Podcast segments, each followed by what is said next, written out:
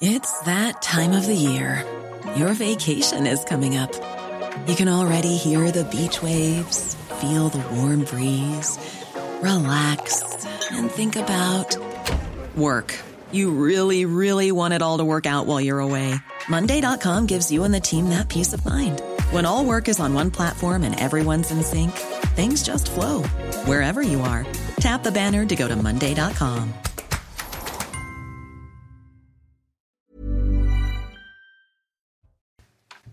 Bonsoir à tous et merci d'être avec nous pour la première de la semaine de Soir Info en direct sur CNews. Comme chaque soir, on vous accompagne jusqu'à minuit au sommaire, notamment ce soir. La solitude, la révolte aussi des parents de l'INSEE, cette adolescente de 13 ans en détresse qui a mis fin à ses jours. Depuis son suicide, ses parents ne cessent de dénoncer la responsabilité de la, communauté pardon, éducative et de l'éducation nationale. Justement, les parents de l'INSEE étaient reçus par Papendiaï cet après-midi. Ils en sont ressortis déçus et très sévères envers le ministre. Ils étaient sur le plateau de CNews à 20h chez Pascal Pro. Vous les entendrez, on en parlera très longuement ensemble. Ce moment également qu'attendait la famille de Shaina, le procès d'un jeune homme accusé d'avoir assassiné et brûlé vive à Creil en 2019 l'adolescente, probablement euh, enceinte de lui à l'époque, victime également deux ans plus tôt, tôt d'agression sexuelle. Le procès s'est ouvert ce matin à huis clos devant la cour d'assises des mineurs de l'Oise. Le suspect conteste les faits. Vous entendrez encore la famille de Shaina. Et puis euh, J-1, les syndicats espèrent une grande grève, une grande mobilisation demain 6 juin dans tout le pays contre la réforme des retraites. Alors que le feuilleton législatif n'en finit pas. À quoi s'attendre? Y a-t-il encore des Français qui imaginent que la loi retraite pourrait être retirée? Nous en débattrons avec les invités du soir. Tatiana Renard-Barzac, bonsoir. Journaliste politique. Jean-Christophe Couvi, merci d'être présent. Secrétaire national unité SGP Police. De l'autre côté de la table, Karima Brick de la rédaction. Bonsoir, cher Karima. Bonsoir, Alexandre Devecchio, rédacteur en chef au Figaro. Et Jean-Sébastien Ferjou, directeur d'Atlantico. Bonsoir, Bonsoir Jean-Sébastien. Il est 22h pile. On fait un point sur l'actualité comme chaque soir à la même heure. Isabelle Piboulot, on se retrouve tout de suite.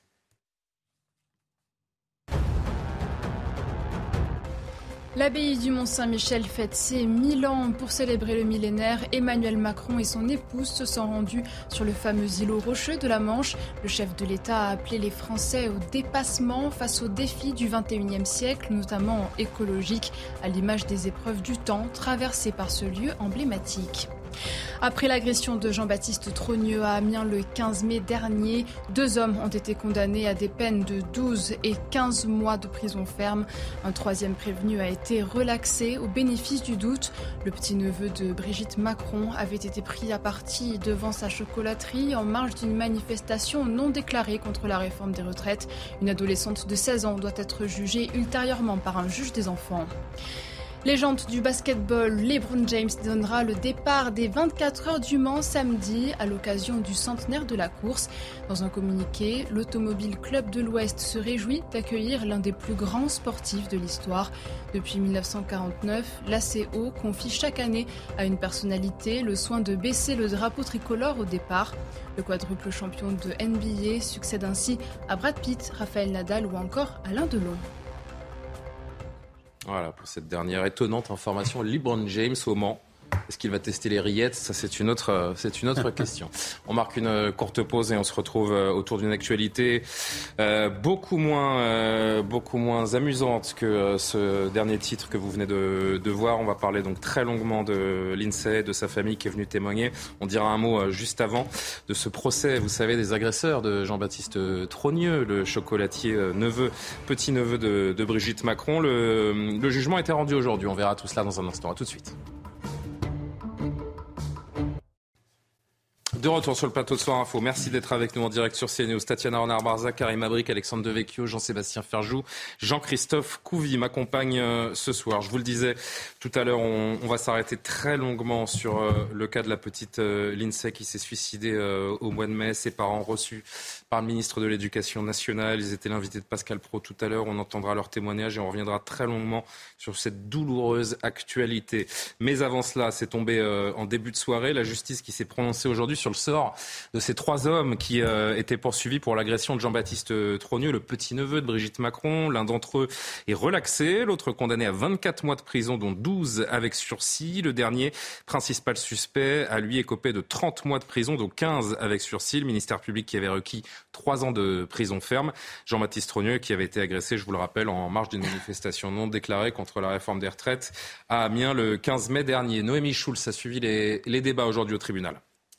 Les peines prononcées sont inférieures aux réquisitions du procureur qui avait demandé de la sévérité pour les auteurs d'une agression violente, gratuite et grave contre un chef d'entreprise.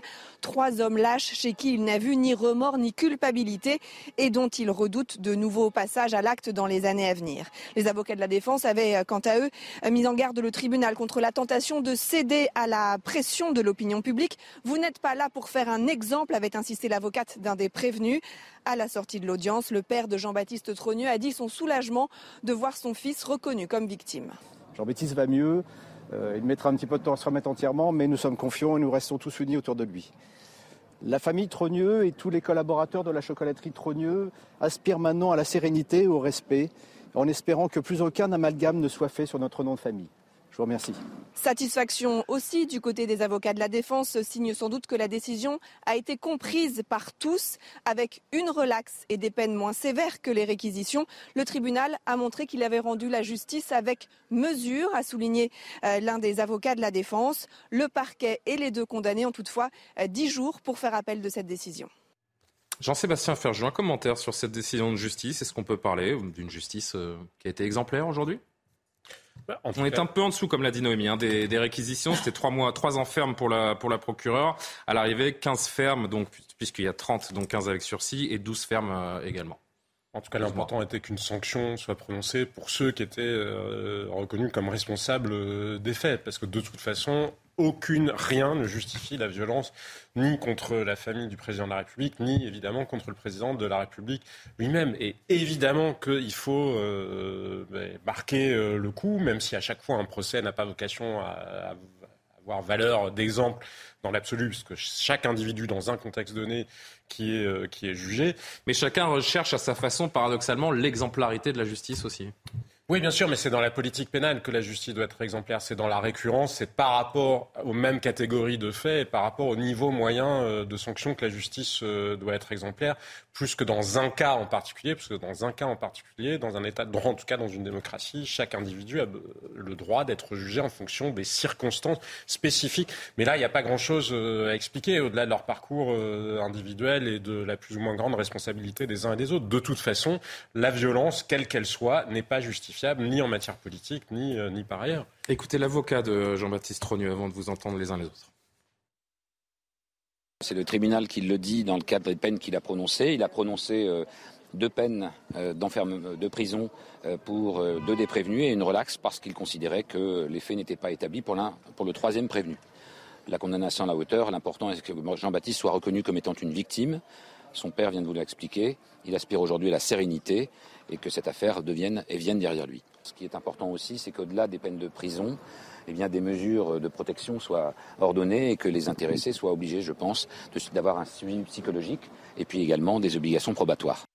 Il y a évidemment, Alexandre Devecchio, cette petite musique qui vient avec ce, jugement. La justice a été rapide, a fait preuve de célérité dans, ce cas. Euh, de le constater. A-t-elle été plus rapide que dans la majorité des cas? Elle a été plus rapide. Les peines, effectivement, euh, paraissent justes, mais est-ce que dans le même cas, s'ils avaient euh, agressé un anonyme d'une certaine manière, est-ce que les peines auraient été aussi lourdes? Là, il y a de la, prison ferme et de la prison ferme qui va être sans doute effectuée puisqu'on est au-delà de, de un an. Est-ce que ça aurait été le même cas avec euh, un On est au-delà d'un an pour le principal suspect, mais à 12 mois pile avec le sursis. Avec, le, suivant, on peut se poser, on peut se poser la, question. Moi, ce qui me frappe, c'est parce que tout à l'heure, on va parler de l'affaire Shaina. Alors, il y a, il, y a, eu deux procès dans cette affaire. Il y a le procès de, la personne qui l'a, qui l'a brûlé vive, mais il y a un procès pour euh, viol tournante filmée. qui s'est déjà tenu.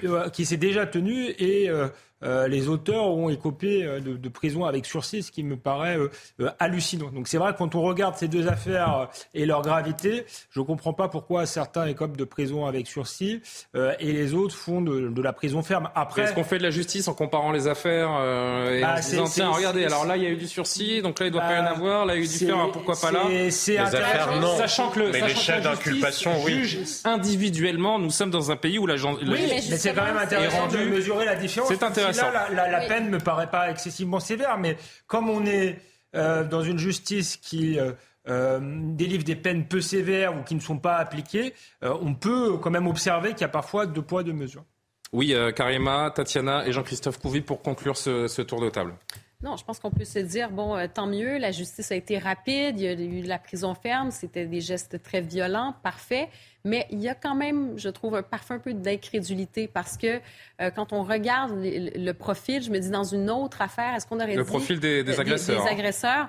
Euh, bon, ils n'ont pas de remords. On... a parlé de profil, pour euh, rappeler à nos téléspectateurs, de profil de, de, marginaux. Il y a un travailleur handicapé en raison de son illettrisme, un homme qui est placé sous, sous curatelle notamment. Voilà, c'est le profil des, des agresseurs. Oui, c'est ça, où ils ne semblaient pas totalement conscients de la gravité de leurs gestes, de leurs actes.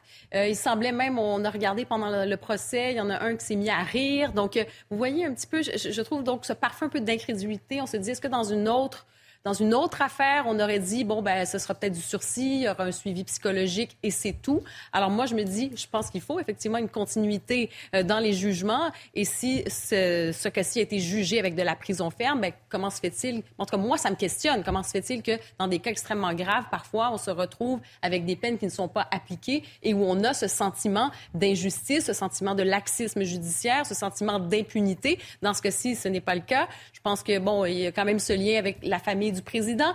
Je pense que ça peut susciter ces questionnements-là, à tout le moins. Tatiana, votre Trois choses. D'abord, ils étaient euh, sous votre contrôle, je parle, hein, évidemment, mm. mais défavorablement connus des services de police. il faut le dire, avec des condamnations chacun étaient euh, tous à leur respectif. Vous avez raison de le rappeler. Assez d'ailleurs euh, impressionnante, un hein, viol, violence sur conjoint, etc. C'est pas rien non plus, donc il faut quand même mm, mm, bien le préciser pour nos téléspectateurs.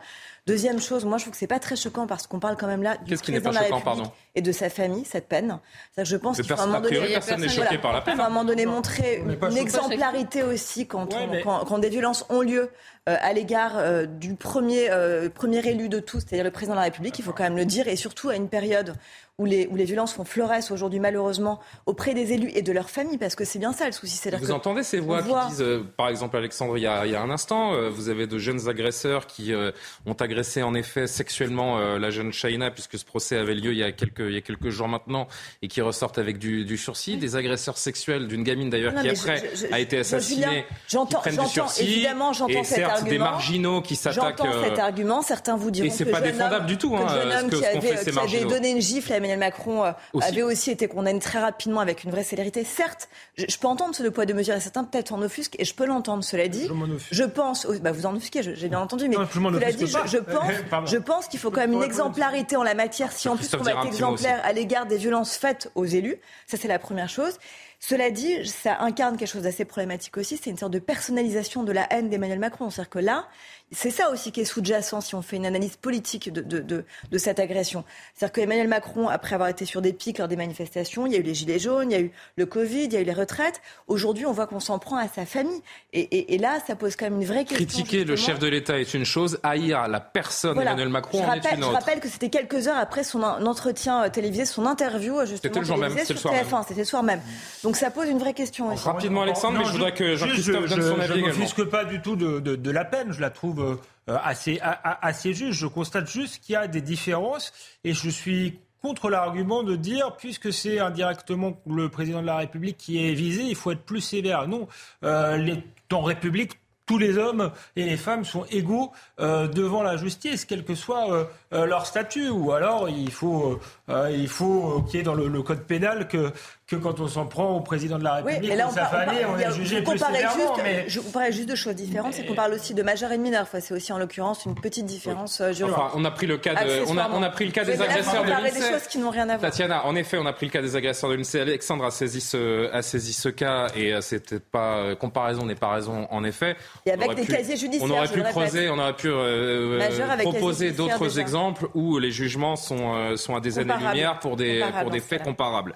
Jean-Christophe Covy, votre, euh, votre regard sur cette peine prononcée aujourd'hui euh, mon regard, c'est que déjà, euh, il y a une peine. C'est la certitude de la peine. C'est Beccaria qui disait ça. Et quand, effectivement, les délinquants, il y a la certitude de la peine derrière, eh bien, déjà, c'est ça a valeur, j'allais dire, d'exemple. Même si la justice, ça ne doit pas être que de l'exemple, mais ça sert quand même d'exemple dans ce cas-là. après, c'est l'application de la loi. Et, c'est ce que attendent, je veux dire, les, Français. c'est le respect du citoyen. Quand la loi est respectée, et moi, j'aimerais d'ailleurs que, la réponse euh, pénale soit aussi rapide pour tous les justiciables et notamment aussi les policiers qui sont agressés. Moi, quand je vois qu'il y a des policiers qui sont agressés et que leurs agresseurs sortent libres, euh, ils sont, ils sont, je veux dire, même pas mis en détention provisoire et qu'on les laisse euh, dehors. Et je me dis qu'effectivement, des fois, en fonction de là où le parquet, ou là où vous allez être jugé, bah, ça va être plus sévère ou moins sévère. Un petit exemple, par exemple, quand vous avez euh, euh, des délinquants qui sont interpellés euh, dans la région entre Nantes et, Angers, première des choses que demandent les trafiquants, c'est est-ce que je vais être présenté devant un juge à Nantes ou à Angers? Parce qu'à Angers, vous prenez sévère, à Nantes, c'est un peu plus relax. Et donc, quand on leur dit, bah, désolé les gars, c'est le procureur d'Angers, ah, pas bon là. Et donc en fait ils le savent. Et ça, tout ça, c'est aussi des, j'allais dire.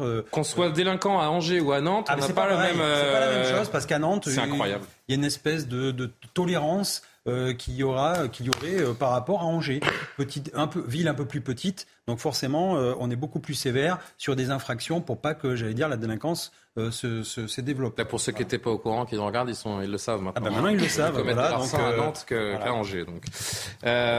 Voilà pour ce que l'on pouvait dire sur cette, sur cette affaire Tronio et ce jugement donc après l'agression du petit-neveu de, de, Brigitte Macron. On va marquer notre dernière pause de la, de la soirée et comme promis, on va revenir très longuement sur l'affaire l'INSEE. Les parents ont été reçus par le ministre aujourd'hui. Ils ressortent déçus, furieux, très sévères envers euh, Papendiaï. Franchement, je n'avais jamais entendu de, tels propos après une rencontre euh, avec un ministre et, des Français. Ils étaient les invités de Pascal Pro. Vous les entendrez donc très longuement. À tout de suite. De retour sur le plateau de Soir Info, Tatiana Renard-Barza, Karim Alexandre Devecchio, Jean-Sébastien Ferjou et Jean-Christophe Couvi m'accompagnent euh, toujours. On est ensemble sans interruption jusqu'à minuit. On revient sur cette terrible affaire Lindsay. On entendra ses parents invités de l'heure des Pro 2 tout à l'heure. Mais d'abord, évidemment, à quasiment 22h30, le rappel de l'actualité. Isabelle Piboulot. La douleur et la colère des proches de Shaina. Le procès de son ex-petite amie s'est ouvert devant la cour d'assises des mineurs de l'Oise. Jugé à huis clos pour assassinat, le jeune homme continue de clamer son innocence. Âgé de 17 ans au moment des faits, il est accusé d'avoir poignardé à 14 reprises et brûlé vive l'adolescente de 15 ans à Creil en 2019. Il sera jugé jusqu'à vendredi. Emmanuel Macron attend que les sanctions les plus claires soient prises contre les agresseurs du petit Kenzo. Le rêve de l'enfant de 8 ans atteint d'un cancer a viré au cauchemar samedi. Invité avec sa famille au match Ajaccio-OM, ils ont été pris pour cible par des supporters exigeant de les voir retirer leur maillot de l'Olympique de Marseille. Une enquête est ouverte pour violence en réunion. Et puis aux États-Unis, il fera partie des primaires républicaines de 2024. Mike Pence a déposé sa candidature à la Maison-Blanche. L'ancien vice-président officialisera mercredi, jour de ses 64 ans, son entrée en lice avec une vidéo avant un meeting dans l'Iowa. Le conservateur défiera donc son ancien patron, Donald Trump. La révolte, nous y venons à cette révolte des parents de l'INSEE, cette euh, adolescente de 13 ans en détresse, euh, vous le savez, euh, puisqu'on en parle depuis de nombreux jours maintenant. Elle a mis fin à ses jours. Depuis son suicide, ses parents ne cessent de dénoncer la responsabilité de la communauté éducative, de l'éducation nationale. Justement, les parents de l'INSEE été reçus aujourd'hui au ministère par Papendia. Ils en sont ressortis déçus et très sévères envers le ministre. Je vous le disais, ils étaient à 20h chez, Pascal Pro. Avant de les entendre sur notre plateau, regardez, parce que c'était à chaud, ils sortaient du, ministère, la réaction des deux parents de l'INSEE, enfin de sa maman et de son beau-père. Je me sens seule, pas aidée. Et euh, je l'ai pas. Moi, euh, je l'ai pas trouvé sincère en fait. Donc, euh, J'attends que les choses bougent, j'attends de voir des actes. Donc, il doit nous tenir informés de ce qui va se passer toutes les semaines. J'attends de voir. On n'a pas senti vraiment affecté par la situation de notre fille. maintenant, on attend au niveau des actes. On a invité M. le ministre à participer à la marche blanche. On espère qu'il viendra, qu'il viendra, qu'il sera présent. Et pour nous, ce n'est pas suffisant euh, par rapport au contenu euh, euh, du, dialogue. Pour nous, ça n'a pas été sincère. Pour nous, ça n'a pas été sincère. Et puis, on peut pas. On les accepte, mais pour nous, c'était aucune sincérité dans les excuses qui ont été faites. Alexandre Devecchio, pour commencer, j'ai trouvé saisissant cette euh, prise de parole saisissante, cette prise de parole tout à l'heure des, parents au sortir de cette rencontre avec le ministre. Incroyable euh, prise de parole du beau-père et de la maman de, de l'INSEE qui, qui semble amer, déçu, qui parle de l'insincérité du, ministre de l'Éducation nationale. Quel, euh, sentiment vous a procuré cette, première déclaration après la rencontre qui a duré, donc, selon les parents, encore une fois, une quarantaine de minutes au ministère tout à l'heure face à Papendiaï peut pas sonder les âmes euh, en réalité, mais ce qui est important dans leur prise de parole, plus que, que la sincérité, qui est un jugement sur la personne du, ministre, c'est qu'ils attendent des actes. C'est là-dessus qu'on juge les hommes politiques, c'est pas sur leur, J'ai vu deux personnes sur leur émotion. seules au monde.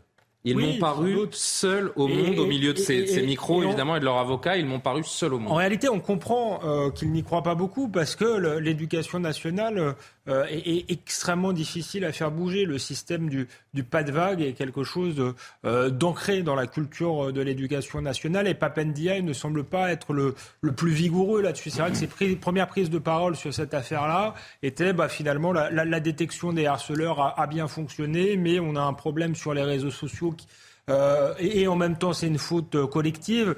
Donc, ça montrait pas un très fort volontariste volontarisme de, de, de, sa part, je crois. Donc c'est ce qu'ils ont ressenti.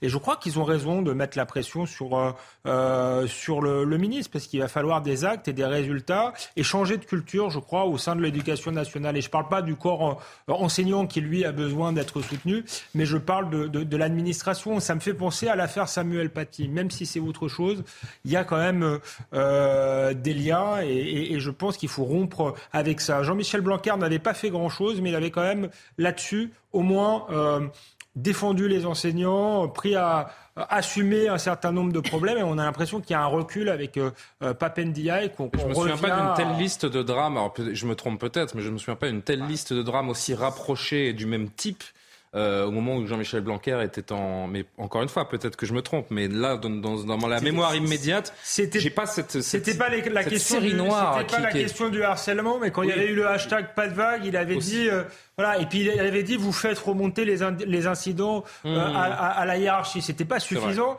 euh, mais il y avait au moins un discours euh, volontariste. Alors on a sélectionné, grâce à Lumna Daoudi qui est en régie, on a sélectionné beaucoup d'extraits du passage donc de, des parents et de l'avocat hein, qui était également sur le plateau de l'ordre des Pro 2. Donc, je voudrais qu'on en écoute un, maximum, mais qu'à chaque fois on essaye d'apporter un, un, commentaire, une lecture de ce qui a été dit. premier extrait de nouveau donc sur cette rencontre et cette déception de la rencontre avec le ministre mon ressenti, euh, il n'y avait euh, aucune sincérité de sa part, aucune conscience de, vraiment ce qui se passe aujourd'hui. Et euh, je pense que bah, c'est pris beaucoup à la légère ce qui arrive. On l'a vraiment pas trouvé convaincant. la, responsabilité des, auteurs n'a même pas été évoquée. Elle n'était même pas mise en cause. je pense que au niveau de, les propos qui tenaient, certains, certains faits. Bon, il a lâché une larme, effectivement. Euh, quand on le voit pleurer et qu'il nous dit euh, Je pense à elle tous les jours, ça fait quand même un mois qu'elle est. Ça va faire un mois qu'elle est partie. Hmm. Et je pense que sans l'aide de notre avocat maître de Buisson, on ne serait pas sur le plateau aujourd'hui. Et ça n'aurait pas fait bouger les choses par rapport à la conférence de presse euh, que mon avocat a organisée jeudi. Tatiana Renard-Barzac, franchement, c'est très déroutant de, les entendre parce que d'un côté, on comprend évidemment que le ministère, euh, le ministre ont réagi peut-être beaucoup trop tardivement, et pas peut-être, on entend et on croit cette famille. Euh, et en même temps, le ministre qui a dit récemment qu'il prenait euh, cette affaire personnellement en main, le beau-père qui, évoque des, larmes dans les yeux du, ministre. C'est déroutant. Je, bah, c'est vrai que c'est déroutant parce qu'ils ont quand même des mots très durs, hein, insuffisants. On n'a pas été très, très dur et on peut comprendre leur colère et leur, et on et leur tristesse. On l'entend évidemment après ce drame. Alors après, quand on se, on se, penche sur les mesures qui ont été annoncées, notamment jeudi dernier par le ministre, et puis qui euh, vont peut-être être annoncées là dans les jours qui viennent, qu'est-ce qu'il y a? C'est vrai qu'il n'y a pas beaucoup de choses concrètes, il faut être tout à fait honnête. Il y a ce fameux programme phare. Mais c'est quoi ce programme phare en fait en réalité? C'est euh, des ambassadeurs, des élèves ambassadeurs euh, qui doivent être formés pour sensibiliser, pour arriver à détecter justement les cas de harcèlement. Euh, il y en a aujourd'hui euh, plus de 10 000, mais est-ce que ça aide Pas forcément, parce que ça, c'est aussi un problème de, tabou et d'arriver aussi à délier les langues. Et c'est aussi un problème évidemment euh, plus collectif d'éducation, d'arriver à faire parler, etc. Deuxièmement, le personnel enseignant qui est formé la table, en fait. doit être formé. Non, mais c'est ça. on ne veut pas renverser la table. On peut changer. si vous voulez, il y a un problème de moyens clairs au sein de l'éducation nationale dans ce programme phare, ça c'est mmh. sûr. Mmh. Il y a un problème plus général, presque, en fait, j'ai envie de dire presque de culture éducative, hein, que ce soit au niveau de, de l'école, mais aussi des parents. C'est arriver à faire parler les enfants, arriver aussi à ce que les parents parlent entre eux. C'est-à-dire qu'il y a aussi aujourd'hui une sorte de culture du poucave qui est qu'on veut pas être celui qui balance. Il y a une sorte de un peu de, comme ça, on met un peu le couvercle, mais c'est comme ça que par les ados, hein, vraiment. il y a un couvercle qui est mis comme ça aussi sur des cas de harcèlement parce que c'est un peu banalisé, parce qu'on veut pas être celui qui va dénoncer, qui va balancer, etc. Ça, c'est une vraie question et ça pose une vraie question éducative. Et puis enfin, il y a ce, ce tabou absolu sur les réseaux sociaux. C'est-à-dire que on voit l'impuissance des réseaux sociaux, ou plutôt l'impuissance de l'État ce qu'a avoué d'ailleurs le ministère de l'Éducation nationale, à, résorber ces torrents de haine. Et ça, c'est un vrai souci. Et là, on, est, on est entré déjà avec vous, Tatiana, on est entré sur le fond là, du sujet qui est, qui est, intéressant et qu'il faut manier. mais, mais moi, je vois ministre, un ministre de la République qui n'a pas réussi, au nom de l'État, à littéralement embrasser ses parents et à leur faire comprendre que la France est avec eux, les soutiens, à peut-être oui, fauté à un moment, il y a eu peut-être des dérèglements. Mais le ministre de la République n'a pas su, oui embrasser au sens premier cette ça, famille. Je ne vais pas rentrer sur ce terrain-là. Et moi, c'est ça qui m'intéresse dans un premier temps. Il y a la forme et il y a le fond. C'est ça qui m'intéresse dans un premier temps parce que, c'est ce que ses parents sont venus chercher oui, mais évidemment, ils ont le sentiment de ne pas être entendus, d'y avoir un sentiment comme ça de rien à faire parce que c'est vrai qu'il y a un retard à l'allumage qui est flagrant de la part de toutes les autorités de tutelle, mais aussi du ministre de l'Éducation nationale, bien évidemment, et une sorte de manque d'empathie. C'est ce qu'il dénonce en réalité, c'est ça. Et même quand il a une larme à l'œil, le beau-père dit en réalité, ça arrive trop tard. Ça arrive trop tard. Et bien sûr que ça arrive trop tard. Mais après, voilà, est-ce que c'est ça qu'il faut qu'on juge? Je ne sais pas. Dans un premier temps, on a, on a, le temps, je vous dis, il y a beaucoup d'extraits de, à, à, ressortir de ce qui a été dit tout à l'heure euh, chez Pascal Pro. Et, mais je voulais d'abord, parce que, encore une fois, moi j'ai jamais entendu euh, des, des, des, citoyens français qui, euh, qui sortent d'un rendez-vous avec un ministre de la République tenir des propos comme ça. Je, ça ne m'était, je, je, vous en avez peut-être des souvenirs, vous, Jean-Sébastien, mais j'ai trouvé ça particulièrement frappant. Oui, bien sûr que c'est frappant. Après, c'est difficile de se faire une opinion en soi. On n'était pas présent au rendez-vous. Moi, je respecte le sentiment, évidemment, de ces gens-là. Peut-être que Papendia est sincère, mais pas euh, le plus à l'aise dans la manière d'exprimer euh, ses vrai aussi. sentiments. Vous avez raison. On l'a vu la semaine dernière euh, quand il est intervenu pour, pour prendre la parole pour la première fois. Moi, je pense qu'il paye en réalité. Le problème, c'est que quoi qu'il fasse aujourd'hui, peut-être un manque de savoir-faire dans ces situations. Peut-être que s'il en faisait trop émotionnellement, il lui en voudrait aussi en, ne croyant pas plus à sa sincérité, parce qu'en réalité, c'est le retard à l'allumage qui est difficile à rattraper. C'est le fait d'avoir dit l'expression la fameuse expression c'est un échec collectif. Oui, factuellement, c'est vrai, vous l'avez dit, il y a les réseaux sociaux, on y reviendra. Euh, j'espère euh, un peu plus tard. ça n'empêche pas que lui est le ministre de l'Éducation nationale et qu'on ne lui demande pas de dire. C'est un peu comme quand Emmanuel Macron emploie l'expression décivilisation. Vous savez, c'est l'expression qui est tellement énorme. C'est nous tous.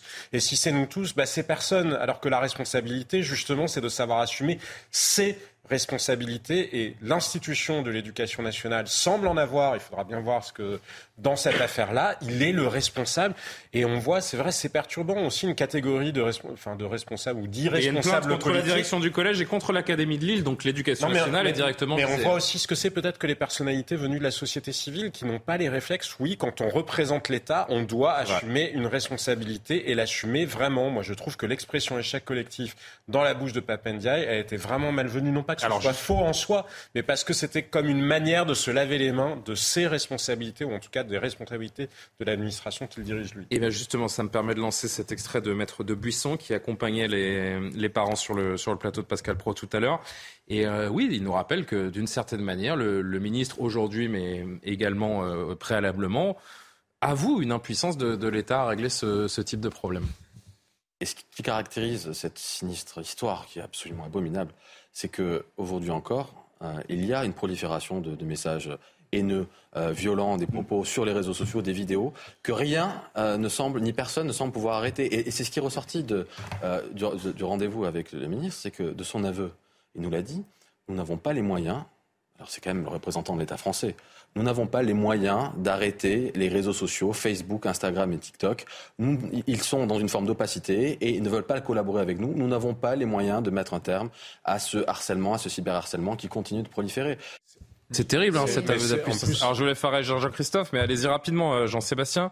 Oui, mais il y a une erreur intellectuelle majeure. Le gouvernement est obsédé par l'idée de gérer la modération. La modération, c'est quoi? C'est la suppression des contenus qui peuvent être justement discriminants, violents, insultants. Qu'on comprenne bien, hein. le ministre a dit à cette famille et à cet avocat aujourd'hui, nous sommes impuissants face aux réseaux sociaux. C'est comme oui, mais Parce que depuis le départ, on demande quelque chose aux réseaux sociaux qui n'est quasiment techniquement pas possible. C'est ce que je vous dis. Il faut distinguer entre l'algorithme et la modération. La modération, c'est supprimer un contenu. Mais l'algorithme, qu'est-ce qu'il fait? Le sujet, c'est pas l'existant du contenu en lui-même, c'est le fait qu'il soit énormément vu. Le sujet, c'est une parole. Si vous la dites euh, au café, dans un café à quelqu'un, c'est pas grave. Si vous la dites sur un plateau de télévision, elle va être très entendue. Et c'est ça le sujet, c'est la boîte noire des algorithmes. Et là, on peut avoir des exigences vis-à-vis des réseaux sociaux. Pour le coup, les États-Unis l'ont fait. Et, on voit bien que les Chinois l'ont fait aussi. Mais c'est encore autre chose parce que regardez. Mais est-ce que c'est pas ça la clé finalement? Le jour où vous levez euh, l'anonymat sur les réseaux sociaux, ben, les gens ne pourront plus se cacher. Donc vous n'aurez C'est encore un autre débat, mais c'est une très très mauvaise. Est-ce que c'est pas plus une meilleure non, idée parce que, de ça réfléchir à la modération et, euh, aux mais ce que je vous dis, le sujet, c'est les algorithmes. C'est pourquoi les contenus négatifs. Oui, mais si le contenu négatif est diffusé par quelqu'un dont l'anonymat est levé, eh bien, cette personne va réfléchir avant de, de, Dans l'affaire Mila, dans d'autres, il y a des gens qui insultent à visage découvert. L'anonymat, il, il, est très. Non, mais Julien, attendez. parce que c'est un point très important. L'anonymat, il est absolument. Il y a deux choses à distinguer. Il y a le fait de pouvoir avoir un pseudo, parce qu'il y a des gens, par exemple, dans l'université, si vous osez assumer un point de vue de droite, vous allez vous faire latter. Dans l'éducation nationale, un prof qui oserait assumer un discours de droite, vraisemblablement, ses collègues vont lui tomber. Restons sur ces considérations de Mais c'est vous qui me posiez la question de l'anonymat. Donc c'est pour ça que je dis faisons attention. En revanche, l'algorithme, le fait que soit pousser les contenus les plus négatifs, les plus violents, parce que c'est ça qui se passe, parce que notre capacité d'attention, elle est on la maximise. Ils ont compris qu'on la maximisait en nous mettant des contenus. Par exemple, sur Facebook, ils ont compris que si vous mettez des trucs de votre ex, eh ben, les gens regardent, ont tendance à plus regarder votre ex qu'est heureux parce que ça vous rend malheureux. Il se trouve que ce qui nous rend malheureux capte plus notre attention que quelque chose qui ferait la promotion de sentiments positifs. cette boîte, non mais c'est ça qu'il faut comprendre. Cette boîte noire des algorithmes, il faut absolument la gérer et ça a été fait quand même. Le Congrès américain a posé des questions. Les Chinois le font parce que la version de TikTok qui est en Chine n'est absolument pas la même que celle qu'il y a pour les adolescents euh, européens. C'est simplement une question de volonté de ne pas se tromper. Arrêtons de vouloir gérer la modération demandant des comptes sur les algorithmes. Est-ce que le ministre se défaut, même si on, est tous, on a tous conscience que les réseaux sociaux sont un sujet et qu'il faut, euh, qu'il faut le, le, le, régler ou en tout cas euh, en, prendre, en prendre conscience, est-ce que le fait de tout mettre sur le dos des, réseaux sociaux, comme semble l'avoir fait le ministre, en tout cas de la bouche des parents hein, de l'INSEE. Nous n'étions pas à ce, à ce rendez-vous, mais il dit voilà, c'est les réseaux sociaux, c'est une responsabilité collective. Et puis, euh, en revanche, il pointe les réseaux sociaux. Est-ce que c'est pas une façon de se défausser aussi, Jean-Christophe et Alexandre je veux dire, quand on veut gagner une bataille, on quitte pas le champ de bataille. Hein. Donc euh, c'est facile de dire, euh, bah, c'est pas ma faute. Hein. Euh, moi, je trouve que la République, encore une fois, moi, je, suis très régalien. Et je trouve qu'on attend aussi, on attend ça aussi de, nos hommes politiques. Je suis désolé, c'est collectif. Alors, encore une fois, moi, je me mets à la place des enfants. Il y a des enfants qui sont en difficulté. Et quand ils crient au secours, les, adultes, en fait, se bouchent les oreilles et personne ne bouge. Donc, en fait, on fait passer des messages aux enfants en disant, ben, en fait, mes pauvres, mes pauvres gamins, vous êtes tout seuls dans l'adversité et vous allez devoir vous débrouiller tout seul parce que les adultes s'en lavent les mains. C'est un peu le message qui est passé. Et quand je vois le programme phare où on demande à des enfants de détecter d'autres enfants, on a la même chose dans la police avec le programme Sentinelle. Donc on, remet quelque part un peu de culpabilité sur nos collègues en disant bah, maintenant c'est à vous les copains de faire un peu le psy. Et puis on déresponsabilise les hiérarchies. Ben, voilà, et, surtout c'est à vous de faire le psy. Alors ça peut détecter de temps en temps. Et moi il y a des collègues qui me disent eh ouais mais si on passe à travers et si je détecte pas comme je devrais détecter que le collègue euh, se suicide, mais c'est moi qui vais être, euh, je vais avoir cette culpabilité à me traîner en disant pourquoi j'ai pas vu ça, etc. Donc en fait c'est cette part de culpabilité qu'on transmet, qu'on transmet à d'autres en disant. C'est pas des camarades de classe qui doivent alerter ou, être les vigiles, ce sont les, le personnel éducatif. On n'a qu'à embaucher aussi bah, des surveillants, des CPE, etc., mmh, qui mmh. sont beaucoup plus, euh, j'allais dire, impliqués dans la vie des enfants. Et puis les gamins, je suis désolé, les parents, il faut aussi qu'ils s'intéressent à leur vie. Les enfants, ils connaissent plus leur téléphone portable à eux que leurs propres enfants. Qui lit des histoires le soir aux enfants Qui parle de leurs histoires à eux Et qui essaye de, de voir comment ça se passe à l'école Ils s'en fichent, les parents, ils mettent des tablettes, des téléphones, débrouille-toi, tu me gênes, moi j'ai ma vie à faire. moi, c'est mon coup de gueule parce que, encore une fois, c'est l'éducation. C'est la racine et l'éducation, l'éducation. Il faut s'occuper de ses enfants et discuter avec eux. Qu'attendent les parents de, de l'INSEE? Écoutez encore cet extrait tout à l'heure dans l'heure des pros. C'est la réponse qu'on a eue. Voilà, c'est un échec collectif. Euh, il faut des formations, mais on va voir pour arranger les choses à partir du mois de septembre. On n'a pas eu plus d'arguments que ça. Quoi. Nous, on attend des actes aujourd'hui. Qu'est-ce que vous attendez aujourd'hui? Ben, on a déjà tout ce qu'il nous a dit, euh, voir si vraiment ça va bouger. Mais bon, chose que aujourd'hui on n'a pas été aidé, donc forcément, je pense qu'ils vont essayer de. Je dis vraiment mon ressenti. Hein, je pense qu'ils vont essayer de, de essayer de couler l'affaire en fait. Je pense. Parce qu'aujourd'hui, euh, quand j'avais eu affaire au directeur, il me disait euh, Ah, mon au collège, il euh, faut pas que ça s'ébruite, faut... c'est l'image du collège. Donc il fallait vraiment rien dire. Ils ont tout fait pour alerter. L'INSEE a tout fait pour alerter. n'ont jamais été entendus. Avec un tel constat, que pouvait dire le ministre en même temps, j'ai envie de dire Alexandre et Karim Abrik Rattraper ce qui n'a pas été fait, faire en sorte que ça se reproduise plus jamais ou le moins possible. Euh, encore une fois, je, reviens sur les réseaux sociaux. Dans ce cas-là, il y avait euh, des cas, il y avait agression physique. On lui jetait de la nourriture, on la frappait.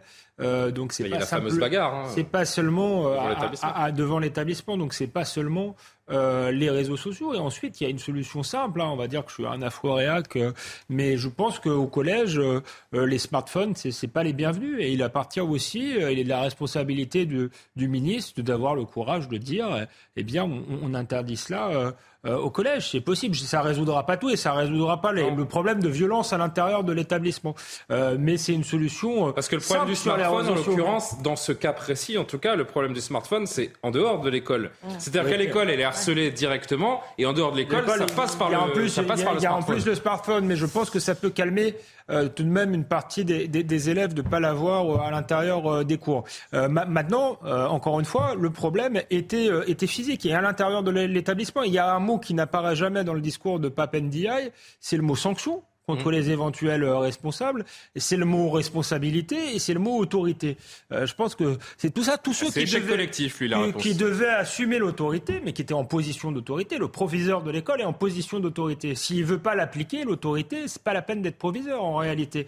Donc ah, dans la chaîne, tous ceux qui et apparemment ce monsieur le proviseur euh, déjà pour l'instant il n'y a aucune sanction euh, contre lui. Apparemment il va être juste muté. Mais il y a un enjeu juridique et il va continuer d'exercer un métier pour lequel il ne semble pas fait hein, a priori, parce que si vous n'êtes pas capable de vous intéresser au sort des gamins qui sont dans votre établissement mais humainement vous n'êtes pas fait pour ce métier-là. Absolument, humainement, le fait de ne pas avoir écouté. Mais pour revenir sur ce que disait à l'instant Alexandre, malgré tout, c'est difficile parce que ce qui se passe sur un réseau et sur une messagerie privée non, en privé. Dans l'établissement, encore une fois, il n'y avait pas que le réseau. Il y a eu des signalements. Alors, Karim dans l'établissement, mais Alexandre, si vous étiez chef d'établissement et que moi j'écrivais des trucs, ou que là sur le plateau j'envoie un message sur une messagerie privée sur Snapchat à Karima pour parler de vous, bah, je suis désolé, Julien, il n'y pourra pas grand-chose. C'est une réalité juridique. Il n'est pas question de ça, il est question d'agression de l'école, c'est autre chose. Non, mais les agressions physiques. Il y a une responsabilité. ce qui se passe. Oui, mais. Donc faisons pas croire que c'est complexe que ça. Karim Abrik, s'il vous plaît. Non, puis même si c'est, euh, ce sont les réseaux sociaux, c'est-à-dire que ce sont des élèves, c'est dans un contexte scolaire. Donc moi, je pense que c'est comme une pièce à conviction de plus. Surtout s'il y a des signalements. Dans ce cas-ci, il y a eu des signalements. Alors je pense que l'école doit en tenir compte. Ce n'est pas simplement de dire, ben, maintenant c'est dans la cour. Euh, des, différentes plateformes et des réseaux sociaux. Donc, je pense que ça fait partie des, des, pièces à conviction pour dire, bon, il y a véritablement harcèlement scolaire. Et euh, je pense aussi, quand on dit qu'est-ce qu'on attend du, ministre de l'Éducation, oui, c'est qu'il prenne à bras le corps cette histoire, bien sûr, parce qu'elle est très médiatisée. Je pense qu'on a une conversation nationale au sujet du harcèlement scolaire. Les parents sont très courageux. Ils, ont, ils vont au devant de la scène. Ils vivent un drame épouvantable. Euh, c'est sûr qu'il n'y a aucune parole. Il n'y a, rien qui va pouvoir véritablement ramener leur fille. Mais au moins de sentir que l'éducation nationale se dit, écoutez, oui, c'est vraiment le drame de trop. On va véritablement arriver avec un plan d'action. Je pense que les établissements scolaires doivent, euh, disons, pouvoir édicter Qu'est-ce qu'on fait? Il y, a, il y, a, véritablement du harcèlement scolaire. Donc, c'est quoi la première étape? Euh, donc, de, de, définir déjà ce fameux harcèlement? Et si oui, ben, donc. Mais c'est créer, des structures, c'est créer des structures pour les mineurs. C'est créer des structures pour les mineurs qui, qui ont des problèmes avec la vie en société. Je vais juste terminer mon point, c'est-à-dire que vous êtes donc reconnu coupable de harcèlement. Il y a des, ça va de la suspension à l'expulsion et même plus. Et si on c'est pas clair aujourd'hui ou si c'est écrit mais personne ne sait l'appliquer parce que manifestement les écoles savent pas vraiment quoi faire, ben qu'on agisse sur ce chapitre. Et pour qui est des réseaux sociaux, si je peux me permettre, ça me fait penser un peu, vous savez, quand il y a eu ces débats et ces procès pour euh, le tabac, les compagnies de tabac, ben, ils ont une responsabilité de plus sur la protection des mineurs. Vous comprenez, il y a toute la question de la liberté d'expression et tout ça. En fait. Non, non, mais c'est la vérité, c'est qu'ils n'en ont rien à faire que les règles, euh, les Instagram, Facebook et autres, euh, non, mais je pense que... modèles TikTok, ils s'affranchissent complètement des, des, des règles des s'affranchissent parce que je pense que ce sont des, des, enjeux qui dépassent simplement la France et arrivent ah, à un moment donné. Et c'est pour ça qu'il n'y a rien à faire. Et c'est pour ça que Papendia a dit à ses, non, il n'y a pas rien à faire. Papendia a lui-même acté l'impuissance. Donc, pardon, j'ai besoin qu'on avance, les amis. Il y a encore deux, trois extrait vraiment important que je voudrais vous faire entendre. On évoquait cette fameuse bagarre qui avait eu lieu devant l'établissement euh, sans que le, proviseur en intervienne. Le beau-père nous, le raconte de nouveau et, la maman de, de l'INSEE qui appuie donc sur cette désinvolture, ce désintérêt total du principal du collège pour la petite l'INSEE. Elle nous avait envoyé un message. Hein. Il à la sortie. Euh, j'ai prévenu le directeur. J'enlève mes boucles d'oreilles parce que j'attache mes cheveux parce que je sais que je vais me faire démolir. Donc dès qu'on a reçu le message, euh, moi je suis allé directement, sa maman aussi. Et puis bah, la, la bagarre avait déjà commencé. Hein. J'étais avec le petit, avec le plus petit dans un parc. Mm. Et c'est nous qui avons dû les, les séparer. Hein, parce que bah, Betty euh, se faisait traiter par les, les gamines. Euh, moi j'ai pris l'INSEE, je l'ai mis sur le côté. Le directeur était juste à côté. Mais elle traînait vraiment par terre. Hein. Et elle traînait, voilà, il a traîné par les cheveux, des coups de pied dans la tête. Donc je suis intervenu, j'ai séparé tout le monde. Là, j'en profite pour dire que personne, personne n'est intervenu. Tout le monde était avec leur téléphone. Même au niveau des, au niveau des, des, surveillants, le corps, le corps enseignant. Le directeur était à côté et je lui dis Vous attendez quoi Qu'elle se suicide Parce qu'il était au courant par rapport à la lettre. Il dit bah, Que ce que vous voulez que je fasse C'est en dehors de mon établissement. Mais cette façon, c'est une personne méprisante, euh, hautaine. Euh. Il n'y a rien de bon à en tirer. Il n'y a rien de bon à en tirer. Et dans son collège, et dans son collège euh, bon, on va au bout d'un moment, il faut mettre euh, des mots sur les choses. C'est l'omerta. C'est l'omerta total dans ce collège. Voilà, c'est l'omerta dans ce collège. J'avais demandé au directeur justement de, convoquer euh, les parents en même temps que nous, comme on faisait dans le temps. Il m'a dit euh, non, ça se fait plus comme ça. Ça se fait plus comme ça, c'est interdit. Parce que je pensais que c'était vraiment la, solution. Mais après, les parents, moi, je les ai jamais vus. Je les ai jamais vus. Je ne sais pas s'ils ont été convoqués. Je ne sais pas du tout. Voilà, on ne va pas revenir sur cette bagarre qu'on a, à moins que vous vouliez, dire, euh, quelque chose, Jean-Christophe euh, ce que je voulais dire, c'est qu'à une époque, euh, la police nationale, je me rappelle, moi j'ai connu, je faisais les points école. C'est-à-dire que devant les écoles, il y avait des policiers. Alors de temps en temps, il y a des policiers municipaux devant les écoles. Alors, ça ne réglera pas tous les problèmes.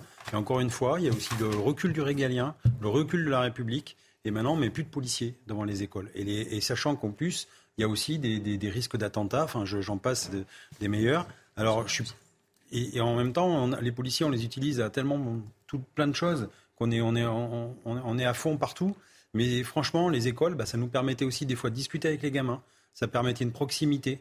ils n'avaient pas peur de la police. On était là pour eux. Et puis justement, quand il y a des bagarres, on intervenait. Mmh. Encore une fois, euh, ce qui se faisait dans le temps passé ne se fait plus. Puis quand on est arrivé à un stade où, où, cette violence est tellement prégnante, où ces cas se, se, se multiplient, il y a un moment, il faut tout essayer parce que euh, quitte à, quitte à avoir perdu ce, ce combat, parce que c'est l'impression que nous avons euh, d'être sur un échec retentissant euh, pour lutter contre le harcèlement, à un moment, essayons des choses, proposons des choses et essayons d'avancer. Je voudrais juste échanger, pardon, échanger bien sûr. Regardez vous, je vous entends juste après ce dernier extrait. Allez, allez-y rapidement. C'est symptomatique. Elle dit, on m'a dit que c'était, on faisait plus ça, que je pouvais plus parler avec les parents des enfants qui avaient attaqué ma fille. Hmm. Ça, c'est quand même fou parce que c'est quand même la première des préventions, c'est le dialogue, arriver à dénouer les choses, c'est en dialoguant. D'ailleurs, à la sortie de cette entrevue, l'avocat disait en fait, on a demandé, nous, comme mesure concrète, que chaque semaine, il y a une cellule de discussion, d'échange entre les parents, les profs et les enseignants. Et ça qui est aberrant, c'est que ces moyens-là, qui seraient des moyens justement de communication, même de prévention et de sensibilisation, même le BABA, il est absent aujourd'hui, c'est ça qui est terrifiant. Les parents de l'ENSEC qui euh, ont répondu, si tant est qu'on puisse répondre à une question comme celle-ci sur, euh, sur leur avenir, sur sur ce qu'ils imaginent de, demain. Et, bien sûr que la première des choses pour eux, ce qu'ils livraient à, Pascal Pro tout à l'heure, c'est que la maison où l'INSEE a grandi, jamais ils n'y retourneront. Écoutez. On peut plus vivre, on peut plus vivre là. Bien sûr. Donc vous n'êtes vous n'habitez plus dans cette maison, bien sûr.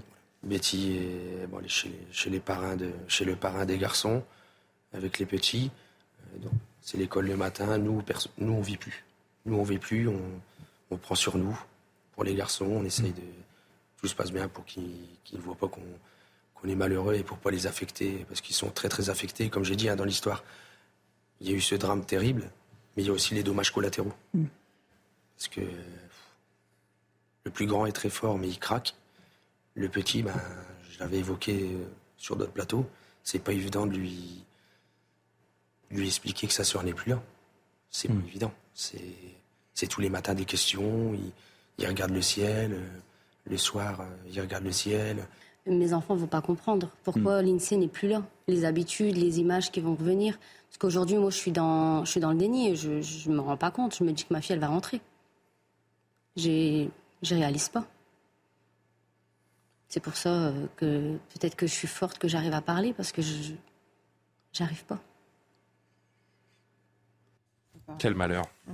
Quel malheur. En fait, c'est ça, en fait, Jean-Sébastien. Elle arrive à parler, cette maman, parce qu'elle n'a elle a toujours pas réalisé, en fait, ce qui, ce qui, ce qui lui est tombé sur, euh, sur la tête. Et, et on peut imaginer, d'ailleurs, hein, les, éventuels contre-coups. Enfin, ils ont pris perpète, euh, voilà, pour le dire euh, un, peu, un, peu vulgairement. Et, et cette impuissance, cette impuissance qui se dégage de cette affaire, plus que plus que d'autres. J'ai l'impression vraiment du, du début à la fin et à tous les étages. Et voilà. L'INSEE, la vérité, c'est que, que l'INSEE, aujourd'hui, devrait être en cours. demain, devrait retourner à l'école demain parce qu'il n'y avait aucune raison qu'elle euh, qu'elle se suicide, puisqu'elle avait tout fait en règle, tout fait dans les règles pour euh, prévenir de ce qui lui arrivait et elle avait euh, suivi, appliqué toutes les leçons dans ces cas-là. il n'y a pas que Lucas, Lucas avant Alpha, pardon. Hein, mais on, va parler de Lucas juste après, et on va parler de Shaina, et on va parler dans un, dans un autre registre du, petit Kenzo qui se fait agresser parce qu'il est un gamin qui a une tumeur au cerveau, qui a, à peine une dizaine d'années et qui s'est fait agresser par des par des fous parce qu'il avait un maillot de foot de l'OM sur le. Enfin là, je Pardon, Jean-Christophe, euh, Jean-Sébastien, excusez-moi. Non, mais c'est pour ça que de ce qu'on perçoit de cette affaire-là, effectivement, euh, avec tous les signalements qui ont été faits, oui, on pourrait comprendre peut-être qu'il y ait une demande de pardon, même qui a été formulée par le ministre de l'Éducation nationale, parce que oui, il y a une responsabilité accablante, alors certainement collective, mais quand même, il y a une responsabilité accablante spécifique. Il y a beaucoup d'autres cas euh, ailleurs en France, mais qui sont quand même, certains établissements ont pris le sujet à bras le corps. D'autres pays l'ont fait aussi. Je vous le disais à la fois sur les réseaux sociaux, malgré tout. C'est possible de demander des comptes. Euh, sur les algorithmes, les autorisations euh, d'exister, euh, c'est possible. C'est possible de demander des comptes aux annonceurs, parce qu'il y a des annonceurs. Puisqu'on est capable de demander des comptes aux annonceurs qui vont sur X ou X médias de droite, on doit être capable de demander des comptes aux annonceurs qui vont sur des réseaux sociaux qui font la promotion du suicide, parce que c'est ça aussi, hein, les algorithmes, quand je parle des algorithmes de l'anorexie, etc., et qui ont des algorithmes qui, encore une fois, mettent le plus en avant les contenus les plus dommageables, les plus négatif. Mais autre chose, dans un certain nombre de pays, dans les pays scandinaves notamment, ils ont développé, alors ça se fait un peu en France, n'ayant pas un regard totalement, mais ils ont un peu développé des cours de savoir-être, d'apprentissage des réseaux sociaux, d'apprentissage justement, enfin, de la manière d'être dans ce monde-là qui est qui a moins d'inhibition qu'avant et qui est plus violent certainement que ce qu'on avait connu ces dernières années.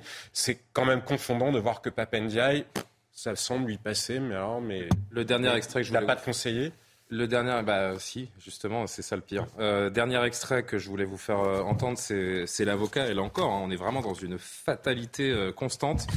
Il y en aura d'autres des l'INSEE, à n'en pas douter.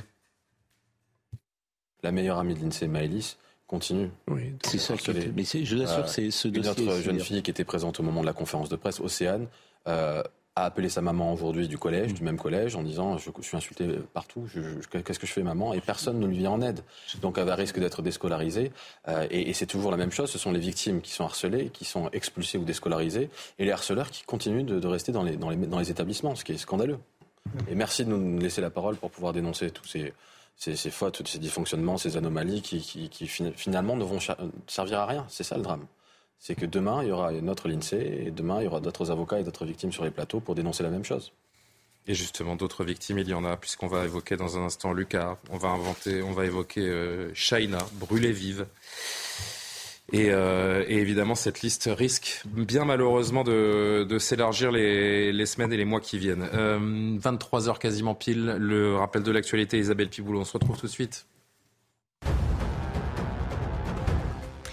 Trois policiers de la Bravem renvoyés en conseil de discipline, quatre autres écopent d'un avertissement. Dans la nuit du 20 au 21 mars à Paris, ils avaient été enregistrés en train de menacer et d'humilier des jeunes manifestants.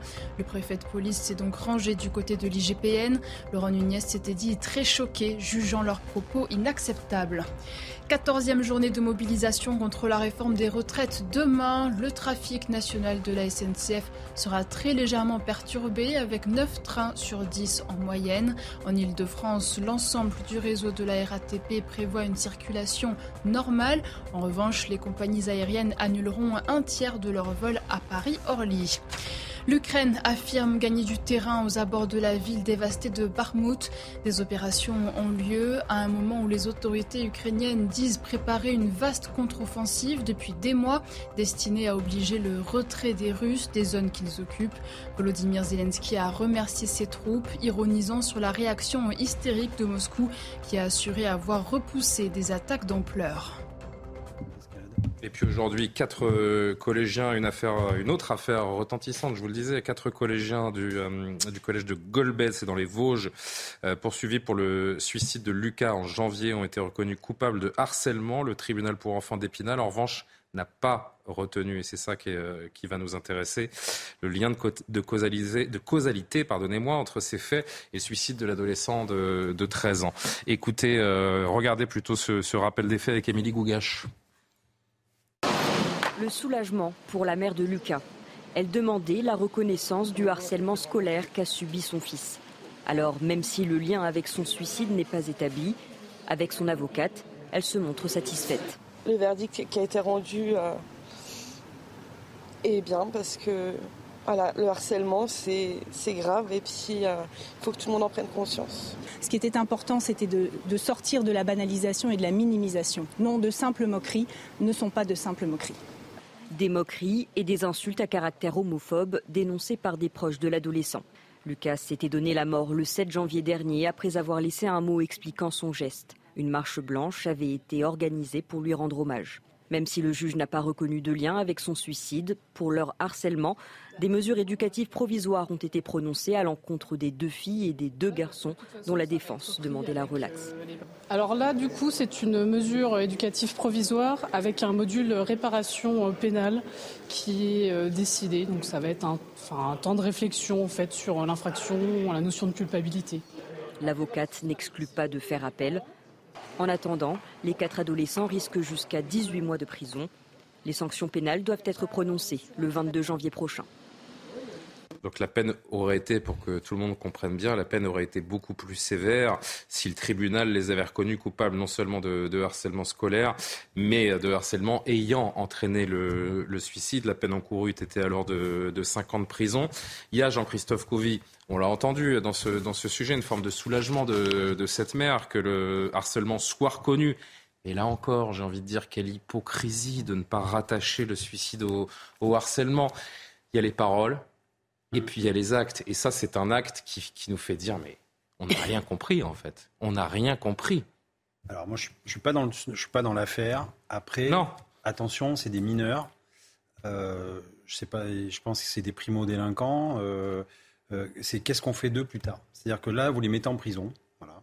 Vous les mettez en prison pour une chose d'ailleurs, je pense que certains ne sont pas en capacité de comprendre le, le, malheur qu'ils ont pu créer parce que effectivement, maintenant les enfants, euh, quand vous discutez avec des enfants, euh, il y a un moment la calinothérapie, ça fait 40 ans que ça dure. je, je, dis pas, moi je veux bien. Pas hein. qu'il faut tout. Et j'entends votre discours. Il faut pas tout excuser. C'est qu'est-ce qu'on fait de ces gamins-là? C'est-à-dire, est-ce qu'effectivement, on va les reconstruire quelque part dans la société Et donc, ça va prendre du temps? Et si on les met en prison, est-ce que c'est vraiment les aider alors qu'ils sont peut-être sauvables? Donc, du coup, on va essayer de les sauver, de les reprogrammer, entre guillemets, socialement, leur expliquer. Est-ce qu'il n'est pas temps dans ce pays d'adapter non seulement la justice des mineurs dont on parle énormément, mais la façon dont on dont on met les mineurs, j'ai envie de dire, à l'abri d'eux-mêmes et à l'abri de, de, la société. Est-ce qu'il ne faut pas revoir des, des, des structures quand on pense, quand on sait que désormais, euh, par exemple, les harceleurs, mais ça c'est depuis mm. l'affaire Maël, hein, parce qu'avant le harceleur restait dans son lycée et puis c'était les harcelés qui faisaient l'école à domicile, qui étaient déscolarisés ou qui changeaient d'établissement.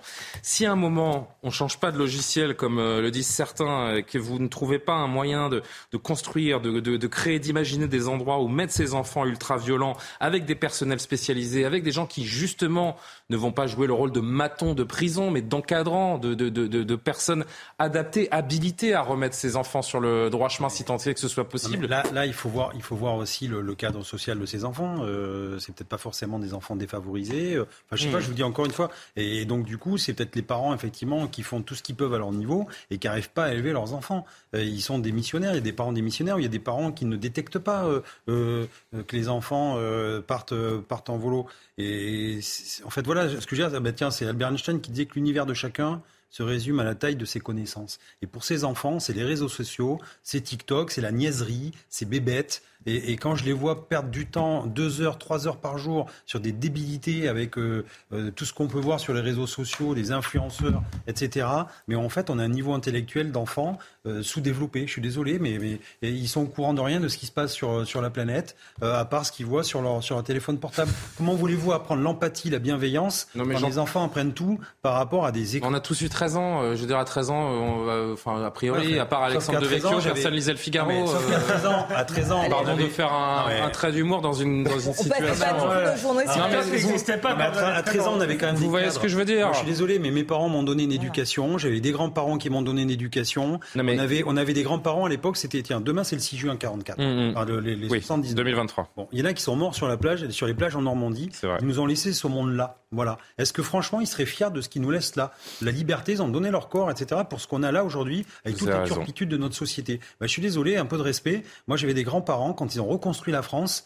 Eh ben, justement, ils s'imposaient des règles. C'était des, c'était justement de, de, de, des gens, euh, voilà, qui, qui, qui, avaient un espoir et qui disaient, voilà, nous, on, sait d'où on vient et on veut vous léguer un monde meilleur. Et aujourd'hui, qu'est-ce qu'on est en train de faire de ce monde meilleur? Ben, on fait du téléphone portable et des réseaux sociaux à deux balles. Voilà, ben, moi, ça me rend dingue. Mais c'était important de, de, le dire. Euh, on avance et je vous ferai réagir juste après euh, parce que, encore une fois, je voudrais parler là aussi d'une affaire incroyable, terrible. c'est le harcèlement scolaire qui est donc toujours à, la une, puisque on parle de ce moment qui attendait très impatiemment la famille de Shaina, le procès d'un jeune homme accusé d'avoir assassiné et brûlé vive à Creil en 2019, celle qui était adolescente à l'époque de, de, 15 ans. Elle était probablement enceinte de lui au moment des faits. Elle avait été victime déjà deux ans plus tôt d'agressions euh, sexuelles d'autres jeunes qui ont été jugés. On en parlait si vous étiez avec nous en, début d'émission tout à l'heure. Le procès pour euh, celui qui euh, est le meurtrier présumé donc de, de, de cette jeune femme, Shaina, s'est ouvert ce matin à huis clos devant les assises des mineurs de l'Oise. Le suspect conteste les faits. Regardez euh, ce qui s'est passé aujourd'hui avec Célia Barotte, notre envoyée spéciale dans l'Oise. En ce premier jour de procès, le jeune homme accusé d'avoir poignardé puis brûlé vive Shaina nie toujours les faits. Il est constant sur ses déclarations et sur son attitude, et ce malgré le faisceau d'éléments importants qui orienteraient euh, la culpabilité vers lui. La personnalité du jeune homme a été évoquée devant les neuf jurés. Les débats ont aussi été d'ordre médical, notamment concernant la blessure de l'accusé lors de son interpellation. La famille a découvert la violence et la nature exacte des faits. Selon les premiers témoignages, avant d'être brûlé, Shaina aurait reçu une quinzaine de coups de couteau. Des informations qui ont suscité une vive émotion de la part de ses parents. L'audience a dû être suspendue quelques minutes. Déjà, trois coups de couteau, c'est grave. 14 coups de couteau. Hein, évidemment, galop l'essence et allumer le feu. Hein? Regardez sur Internet, regardez sur Internet comment le feu a pris. Ça fait boum. Ça, fait boum. Ça, ça s'enflammait, ça n'éteignait pas.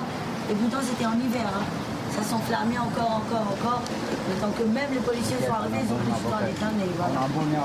Pas de presse ni de public pour ce procès. Le président de la Cour d'assises des mineurs a prononcé un huis clos jusque vendredi, jour tant attendu du verdict. écoutez, avant qu'on en discute euh, un, instant, le, le papa qu'on va entendre plus longuement, le père de Shaina et sa mère également. C'est un attentat qu'il a fait avec ma fille. C'est le, travail, Chaki. Mais t'inquiète, t'inquiète. Pour moi, ils ont perdu. Déjà, trois coups de couteau, c'est grave. Déjà, trois coups de couteau, c'est grave. 14 coups de couteau. Hein, évidemment, galop d'essence et allumer le, feu. Hein? Regardez sur Internet, regardez sur Internet comment le feu a pris. Ça fait boum. Ça, ça fait boum. On déglingue pas les gens comme ça. Non, je suis désolée. Pas un mot, pas un regard. Il n'arrive même pas à nous regarder en face. C'est quelqu'un de froid. C'est quelqu'un de froid. Je vous le dis, c'est quelqu'un de froid qui n'a qui, montre aucun, aucun sentiment, aucun. Je, je, je, sais pas, je sais pas. Je n'ai pas envie de parler de Vous l'aurez compris, euh, les parents de Shaina qui évoquent bien sûr euh, le le meurtrier présumé de leur fille. 15 coups de couteau, enfin 14 coups de couteau précisément, un bidon d'essence versé sur elle. Horrible histoire, insupportable destin que celui de, de Shaina, persécutée avec sauvagerie pendant très longtemps, une réputation salie. Parce que c'est ça en fait mm. l'histoire, c'est qu'elle avait euh, la sale réputation du, euh, du collège qui euh, justifiait pour certains qu'on s'en prenne à elle. Oui, on pourrait se dire 14 coups de couteau, brûlés vives. Euh, parce qu'elle n'était pas encore euh, décédée. C'est ce qu'on appelle de la sauvagerie pure. On, aurait, on pourrait se dire c'est un psychopathe, une forme de. Euh, et en fait, c'est aussi le procès de toute une culture. C'est pour ça que je disais, j'étais très étonné par la peine clémente de ceux qui l'ont violée la première fois, filmé euh, en la violant et euh, on fait passer dans la cité la réputation que c'était une pute. Parce qu'en réalité, c'est aussi pour ça qu'elle a été brûlée. Donc c'est une culture de cité qui fait de la femme une chose, en réalité, qu'on est en train de, de juger. Et je pense que là, tout à l'heure, on parlait de peine exemplaire. La peine aurait dû être exemplaire pour ceux qui, ont, qui sont coupables de, de la tournante, parce que c'était aussi une manière de, de condamner ça dans ce type euh, d'environnement et de, rappeler qu'une femme est un être humain, euh, tout simplement. Euh, donc voilà, on parle de décivilisation. Hein. On parle de décivilisation, on est, on est en plein dedans. Le, mot est encore faible. Une décision de justice qui sera très attendue. Cet ado, je vais le rappeler une dernière fois, a fini brûlé vive. il faut dire qu'on est surpris parfois par la, par la légèreté des peines. encore une fois, attention particulière à ce que répondra la, justice française dans un cas comme celui-là. Oui, tout à fait, parce qu'on est vraiment devant un acte sordide, barbare, j'allais dire euh, complètement sauvage, et même dans la nature, je pense que les animaux ne vont pas aussi loin dans, ce, côté, euh, cette méchanceté, cette haine et cette violence. Euh, et oui, moi, j'ai vraiment cette réflexion, en fait, sur certaines pensées de, certains individus qui sont ancrés dans la misogynie, littéralement, des pensées rétrogrades sur les femmes. Écoutez, où ils se permettent non seulement de les violenter, de les agresser sexuellement, mais de pousser à l'extrême et pour aller les tuer, brûler vives. Je, veux dire, on est vraiment dans ces pensées euh, absolument rétrograde qu'il faut combattre encore aujourd'hui, malheureusement en 2023. On a l'impression qu'il y a un discours dans la société, il y a une évolution et encore ça persiste chez certains individus qui, je pense que vous l'avez dit aussi à Alexandre, qui voient... chez ces... C'est incompréhensible, c'est incompréhensible. Oui, mais c'est une haine canalisée sur les femmes, Julien. Et pourtant, je, je sais, je sais pertinemment que je dis, que je dis quelque chose qui n'a aucun sens en disant ça, mais je Parfois, on se dit, on ne partage pas la même, on n'est pas de la même espèce. Nous ne sommes pas. Ah, oui, mais Alexandre parlait de culture. Oui, pour le coup, euh, voilà, on verra bien ce que la justice finit par établir concrètement si le meurtrier est présumé condamné. Mais ce qu'il aurait confié, semble-t-il, euh, y compris en prison, c'était qu'il était fier de l'avoir tuée parce qu'elle était enceinte. Alors, si l'on en croit les voisins de cellule de l'individu mis en cause, il en tire plutôt de la, fierté. Il aurait revendiqué, en effet, euh, à certains compagnons de cellule. Donc, euh, évidemment qu'il il faut être prudent avec, avec ce que l'on dit. et pardon de vous avoir interrompu. Je voudrais juste entendre le frère de Shaina. Je reviens vers vous tout de suite, euh, Jean-Sébastien, parce que lui aussi est, très digne et, combat depuis de longues années maintenant pour euh, réhabiliter sa petite sœur. Euh, il s'est exprimé juste avant l'audience tout à l'heure. Écoutez-le ans d'attente, il est enfin temps. On est déterminé à rentrer à l'intérieur de la salle d'audience, montrer notre colère, tout, ce tout le calvaire qu'on a, a vécu et entendre la vérité, rien que la vérité. Ça va être dur, mais on fait confiance euh, à la justice. On sait qu'il y a beaucoup de, euh, de, de, preuves concordantes, des indices graves qui, bah, qui a fait son incarcération et moi je sais que ça, tout ça, ça va parler. On fait confiance à la justice. Pardon Jean-Sébastien, oui. Oui, mais espérons que la justice, effectivement, saura euh, passer. Quel genre de personne serait cet homme à sa sortie de prison? Bah, je ne sais pas en tout cas à son entrée en prison, en tout cas dans ce qu'il a confié, il est le genre de personne qui considère qu'une femme est une pute alors même qu'elle a été violée. Bah oui, mais c'est quand même. Oui, oui mais si on peut éviter. Euh, oui, mais, oui, mais non, parce que c'est quand même la réalité de la société française. Donc c'est important que ces choses-là soient dites aussi parce qu'on a passé des heures, j'ai entendu Sophie Binet sur le guide du sexisme, enfin sur le, vous savez, le fameux guide qui demande aux hôtesses de Roland Garros d'être oui. comme ça. Et effectivement, je peux parfaitement comprendre qu'il y ait une part de sexisme dans les attentes vis-à-vis des hôtesses de Roland Garros, mais vous avouerez que c'est quand même un peu moins grave dans l'absolu qu'on vous demande de ne pas avoir euh, de piercing ou de tatouage que de considérer que vous êtes une pute parce que vous avez déjà été violée une fois antérieure et que comme elle était enceinte de lui, il voulait la tuer parce qu'il ne voulait pas être le père d'un bâtard. C'est quand même ça. Et ça, ça s'inscrit quand même dans une culture. Et ce serait bon qu'on n'entende pas seulement des voix pour s'élever contre le fameux guide de Roland Garros. Je comprends qu'on puisse s'en émouvoir. C'est pas, le sujet n'est pas d'opposer l'un à l'autre. C'est juste qu'il y a quand même des degrés de gravité et que là, bizarrement, ben, il y a des familles qui se retrouvent un peu seules parce que ben, on fait semblant de ne pas comprendre d'où ça peut venir. D'où ça peut venir cette haine de cette jeune fille C'était pas elle hein, qui était en cause c'était la place de la femme dans une certaine culture. Jean-Christophe Couvé Oui, moi je suis, d'accord. Euh, je pense que les, femmes doivent être fières de leur féminité. Euh, et effectivement, il y a des endroits en France où euh, elles ont la double culpabilité. Un, d'être une femme.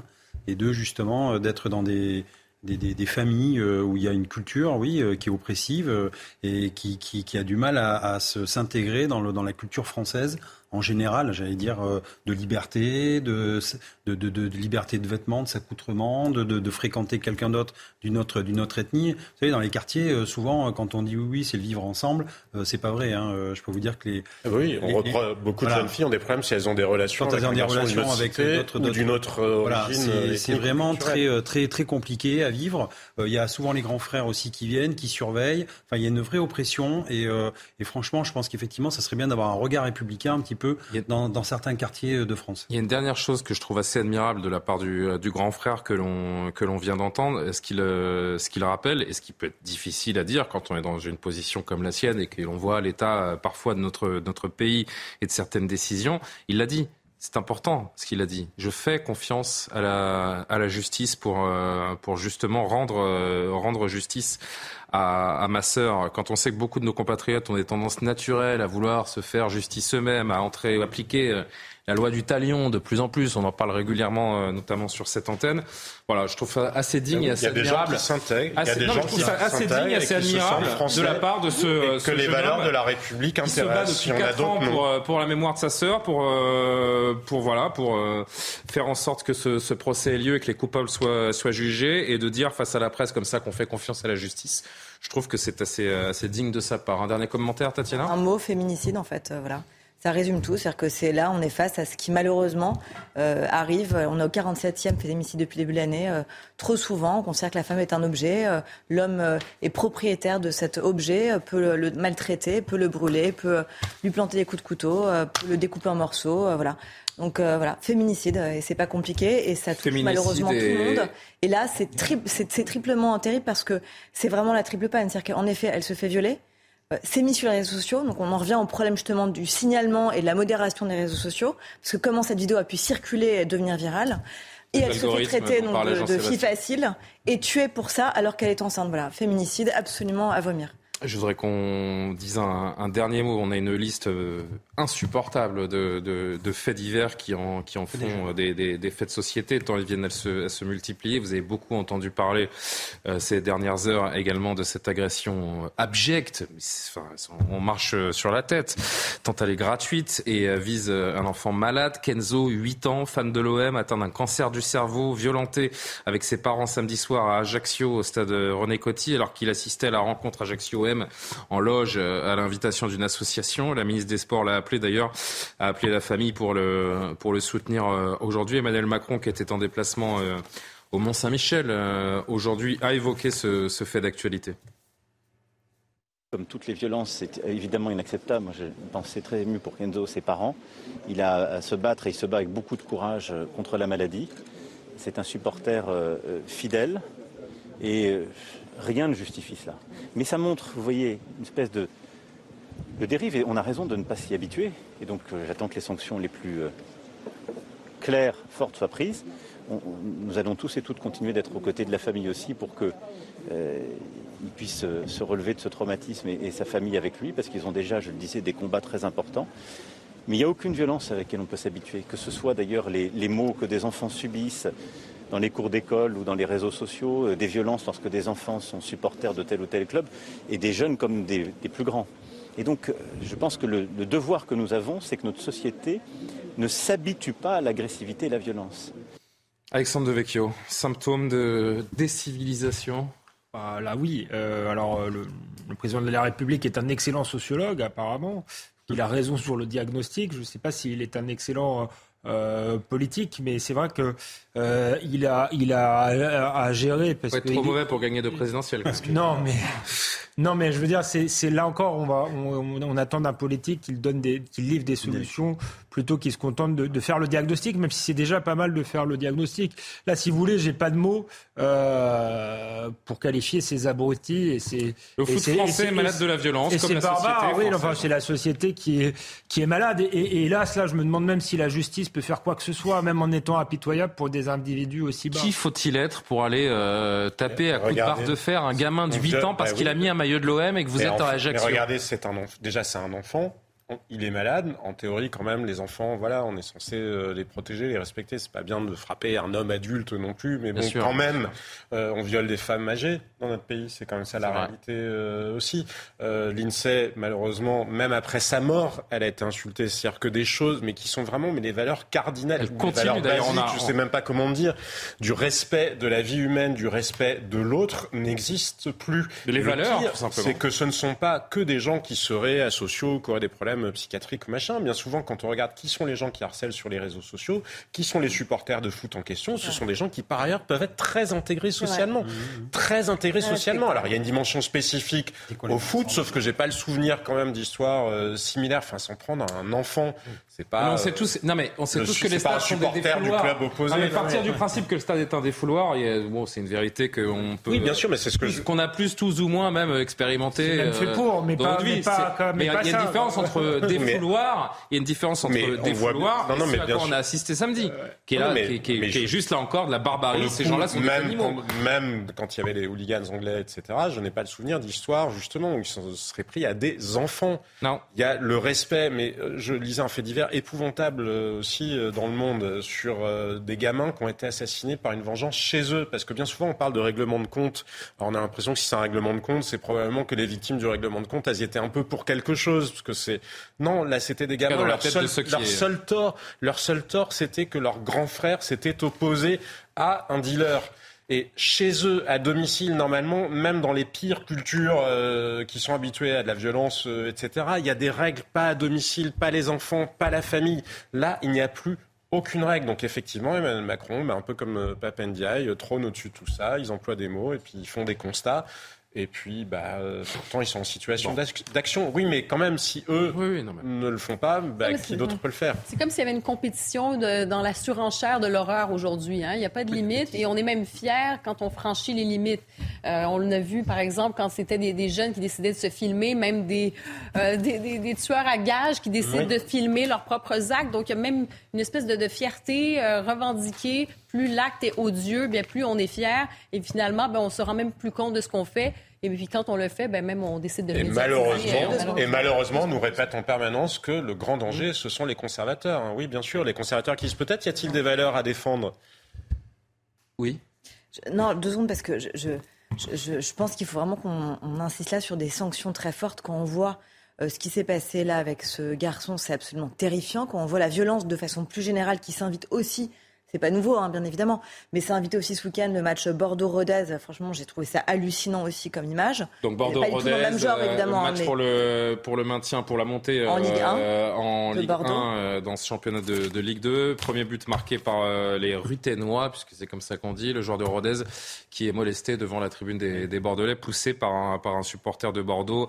Match arrêté et on saura le 12 juin, lundi prochain, quelle sera la, sanction à l'encontre des Bordelais ou pas. Donc ce que je veux dire, c'est deux choses. C'est d'abord cette violence-là qui a toujours été là, mais là qui, qui, prend un cran, je trouve, supplémentaire dans le milieu du foot. Un petit garçon qui est malade et puis euh, là tout à coup un spectateur qui débarque comme ça sur euh, le terrain, ça arrive. Je rappelle qu'il y a un joueur de Metz qui a tué un joueur allemand dans un tournoi de, foot pour jeunes il y a quelques jours aussi. Non mais donc il y a une violence inouïe, donc je pense qu'il y a des règles à adopter, je pense qu'il faut qu'on tourne le regard vers ce qui a été fait dans d'autres pays, je pense notamment à la Grande-Bretagne et de façon plus générale, je voulais élargir le spectre, c'est cette violence en effet, je rejoins tout à fait Jean-Sébastien en cela, qui infuse dans toute la société, quels que soient les pans de la société et quels que soient les... C'est-à-dire que tous les tabous en effet ont sauté, on s'en prend, même aux plus fragiles, les vieux, les enfants, les personnes malades. Et ça, c'est vrai que c'est tout à fait terrifiant. C'est l'ère du relativisme, en fait, c'est ça. C'est qu'on on est rendu à cette ère-là, donc plus rien ne dérange, plus rien n'est grave. Voilà pour cette euh, terrible litanie euh, d'affaires plus euh, plus tristes et, horribles les, unes que, que les autres. La politique fait également partie de l'actualité. On est à la veille de cette nouvelle journée de mobilisation syndicale, vous le savez, contre la réforme des retraites. Emmanuel Macron qui était aujourd'hui au Mont-Saint-Michel, dans la Manche bien sûr, pour euh, symboliser ce Mont-Saint-Michel, euh, l'esprit français, la résilience, la résistance euh, également. Gauthier Lebray. Ce sont ces mille ans sont les, Milan, les Milan, évidemment, du, euh, j'avais prévu de le, mentionner ensuite. Les Milan, en effet, du, du, bon anniversaire alors au Mont Saint-Michel. Presque le même anniversaire que Jean-Christophe. Presque le même que Jean-Christophe qui fête son anniversaire demain, donc. Joyeux anniversaire en avance et surtout Gauthier Lebray qui a suivi le président de la République. Oui, hommage d'Emmanuel Macron à la France éternelle, la France bâtisseuse, façon de l'opposer à la France qui manifeste à la veille d'une nouvelle journée de mobilisation. À la fin de son discours ici à l'abbaye du Mont-Saint-Michel qui célèbre donc son millénaire, Emmanuel Macron a renvoyé dos à dos les tenants d'une identité figée et ceux qui veulent déconstruire, effacer des pans entiers de notre histoire. Ni Woke, ni Zemmour, ajoutait son entourage pour faire l'explication de texte. Eric Zemmour qui s'était d'ailleurs rendu ici même au Mont-Saint-Michel pendant sa campagne présidentielle. Alors Emmanuel Macron va continuer son tour ici euh, en Normandie. Il rendra euh, hommage demain aux 177 Français qui ont débarqué le 6 juin 1944 en présence de Léon Gauthier, le dernier euh, survivant du commando Kiefer, et en présence d'Elisabeth Borne, fait politique important puisque c'est la première fois qu'on les reverra côte à côte après le recadrage qu'a subi la Première ministre en Conseil des ministres la semaine dernière. Alors Emmanuel Macron a balayé d'un revers de la main ce recadrage. Il a dit ce n'est même pas de la littérature, c'est du clapotis.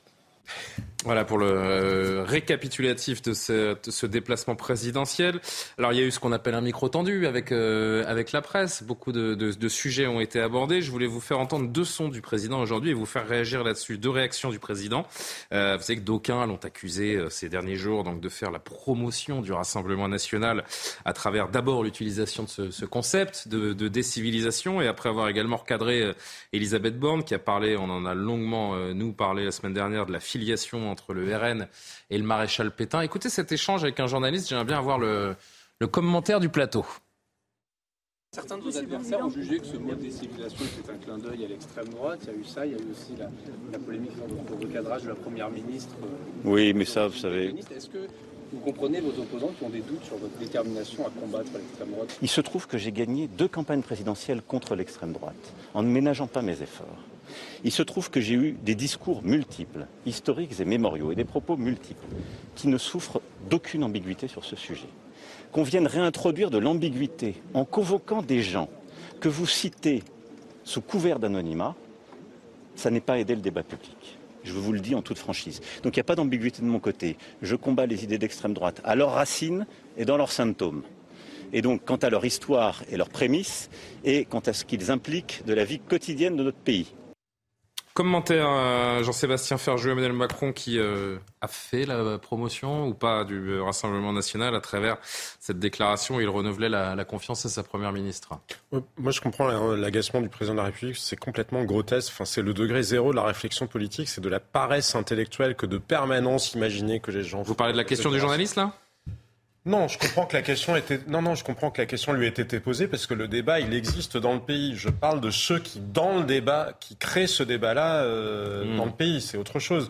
Ce débat-là de dire est-ce que parce qu'on dit ci ou ça, enfin c'est à la fin c'est complètement euh, ridicule. C'est hein. précisément... notre maître à tous qui a lancé cette euh, cette polémique, à savoir au lendemain de l'utilisation. Si vous voulez, à chacun les siens. Vous avez vu les guillemets que j'avais mis au-dessus de ma tête en le en le disant. Faire plénel.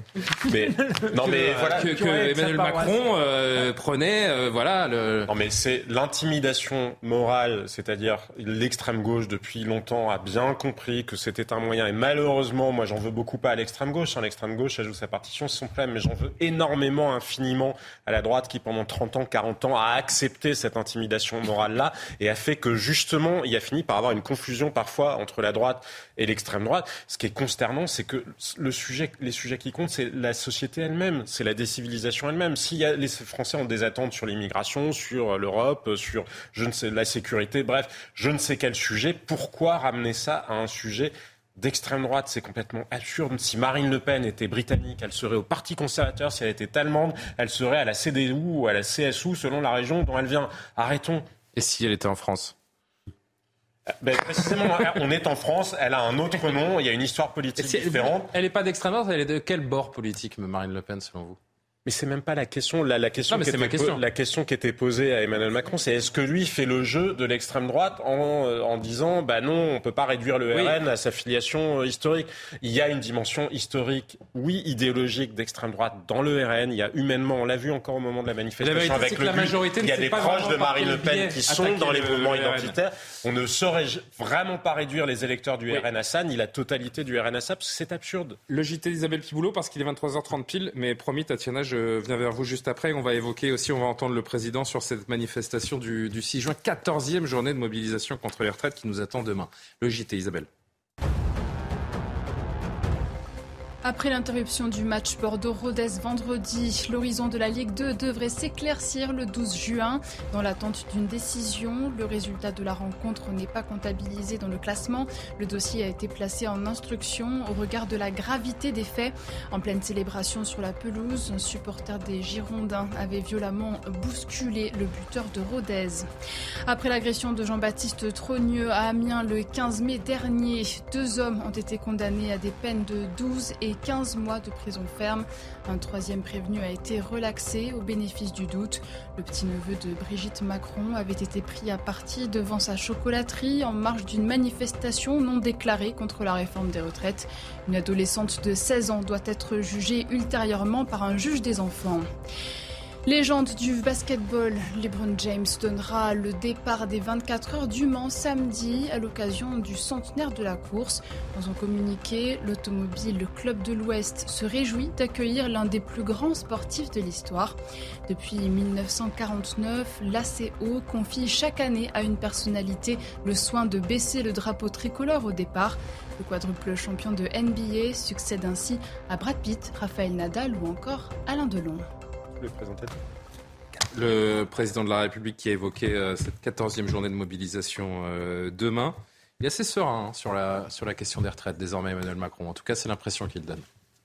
Je pense qu'il est légitime que dans notre démocratie, qui est vivante, et elle l'a montré encore ces derniers mois, euh, celles et ceux qui veulent s'opposer puissent s'opposer, dans le respect des biens et des personnes, parce qu'on ne peut pas quand il y a des violences, les déplorer et puis les encourager d'un autre côté. Donc j'ai toujours eu cette même règle, euh, rigueur absolue sur ce sujet. Ça doit se faire dans le calme, dans le respect de chacun, dans le respect des biens et des personnes. Mais c'est normal que les oppositions puissent s'exprimer. Maintenant, le pays doit aussi continuer euh, d'avancer. Mon objectif est que euh, après cette séquence, l'ensemble des organisations patronales et syndicales qui y sont prêtes puissent venir pour qu'on ouvre le jeu de la négociation la plus large et qu'on laisse sans tabou d'ailleurs discuter l'ensemble des partenaires sociaux d'un agenda important pour euh, les conditions du travail. il faut que cet agenda puisse être défini euh, d'ici à l'été. Et en attendant, euh, demain, les syndicats espèrent une grande grève, une grande mobilisation ce 6 juin dans le pays contre la réforme des retraites, alors que le feuilleton législatif n'en finit pas. À quoi s'attendre notamment en termes de perturbations et de sécurité et d'insécurité, j'ai envie de dire? Je regarde Jean-Christophe Couvi hum. parce que c'est votre moment de décrypter un petit peu ce qui nous attend demain. Sarah Fenzari d'abord. Demain, l'intersyndicale fait une nouvelle fois appel aux opposants à la réforme des retraites pour défiler dans la rue. Alors que la dernière manifestation remonte au 1er mai, les manifestants seront-ils au rendez-vous? De sources policières, 400 à 600 000 manifestants sont attendus à travers la France, dont plus de 40 000 à Paris. Dans la capitale, ce sont 800 à 1000 éléments à risque qui sont attendus. L'exécutif s'y prépare. Sur Twitter, Gérald Darmanin a détaillé le dispositif policier. En tout, 11 000 policiers et gendarmes seront déployés mardi, dont 4 000 à Paris, pour assurer la sécurité des manifestations et garantir le droit de manifester. Merci à nos forces de l'ordre. Partout en France, des milliers de manifestants sont attendus, 5 000 à Montpellier et 3 000 à Rennes, selon une source locale. Jean-Christophe Couvi, des prévisions assez importantes donc pour une 14e mobilisation, un risque de violence toujours aussi élevé. Il ne faudrait pas qu'on assiste à un premier mai bis, j'ai envie de dire. Alors, Personnellement, je pense que le scénario était déjà écrit. Hein. Euh, on le sait, à chaque fois qu'il y a une grosse manifestation. était déjà écrit le 1er mai Oui, mais même là, demain, je pense qu'il va être écrit aussi. Il va y avoir. C'est-à-dire de la casse, des violences. Il va y avoir de la casse. Après, on peut déployer. Alors, j'aime bien quand on dit on déploie 11 euh, 000 forces de l'ordre. Les déployer, c'est bien. Les utiliser, c'est mieux. Donc encore, euh, je veux bien qu'on les déploie, mais encore une fois, dès lors que les black blocs se constituent en groupe pour casser, c'est là où on doit intervenir. Et on ne doit pas les laisser commencer à casser. Alors il y a deux solutions, effectivement, et nous, encore une fois, on se bat pour que cette loi anti-casseurs voit le jour et que j'aimerais bien que les, les, voilà, les, législateurs s'emparent un peu du sujet, parce qu'aujourd'hui, enfin là, c'est la 14e manifestation, mais il y en aura sûrement encore à la rentrée en septembre, octobre, etc., en fonction, ben, en fonction de, des débats sociaux aussi. Euh, parce que là, il y a des promesses, des promesses de d'ouvrir, il n'y a pas de tabou, on va parler de tout. Bah, dans Tact, on verra bien de quoi on va parler, mais euh, il faut aussi qu'on avance sur le pouvoir d'achat, sur euh, l'indice pour les fonctionnaires, etc. Donc on va, on va voir un peu tout ça. Bon, donc demain, déjà, on sait qu'il va y avoir euh, des black blocs parce que plusieurs centaines, hein, voire un millier d'éléments euh, radicaux. Journée à risque selon les renseignements, puisqu'elle coïncide. Pardon, et je vous rends tout de suite la parole parce que ça c'est important et je voulais avoir votre avis là-dessus. Ça coïncide euh, la journée de demain avec les 10 ans de la mort de Clément Méric. Est-ce que, selon vous, le gouvernement devrait prendre, enfin c'est trop tard maintenant, aurait dû prendre la décision de, reporter, voire d'annuler des, des, rassemblements à risque, comme il a pu le faire dans d'autres occasions d'ailleurs?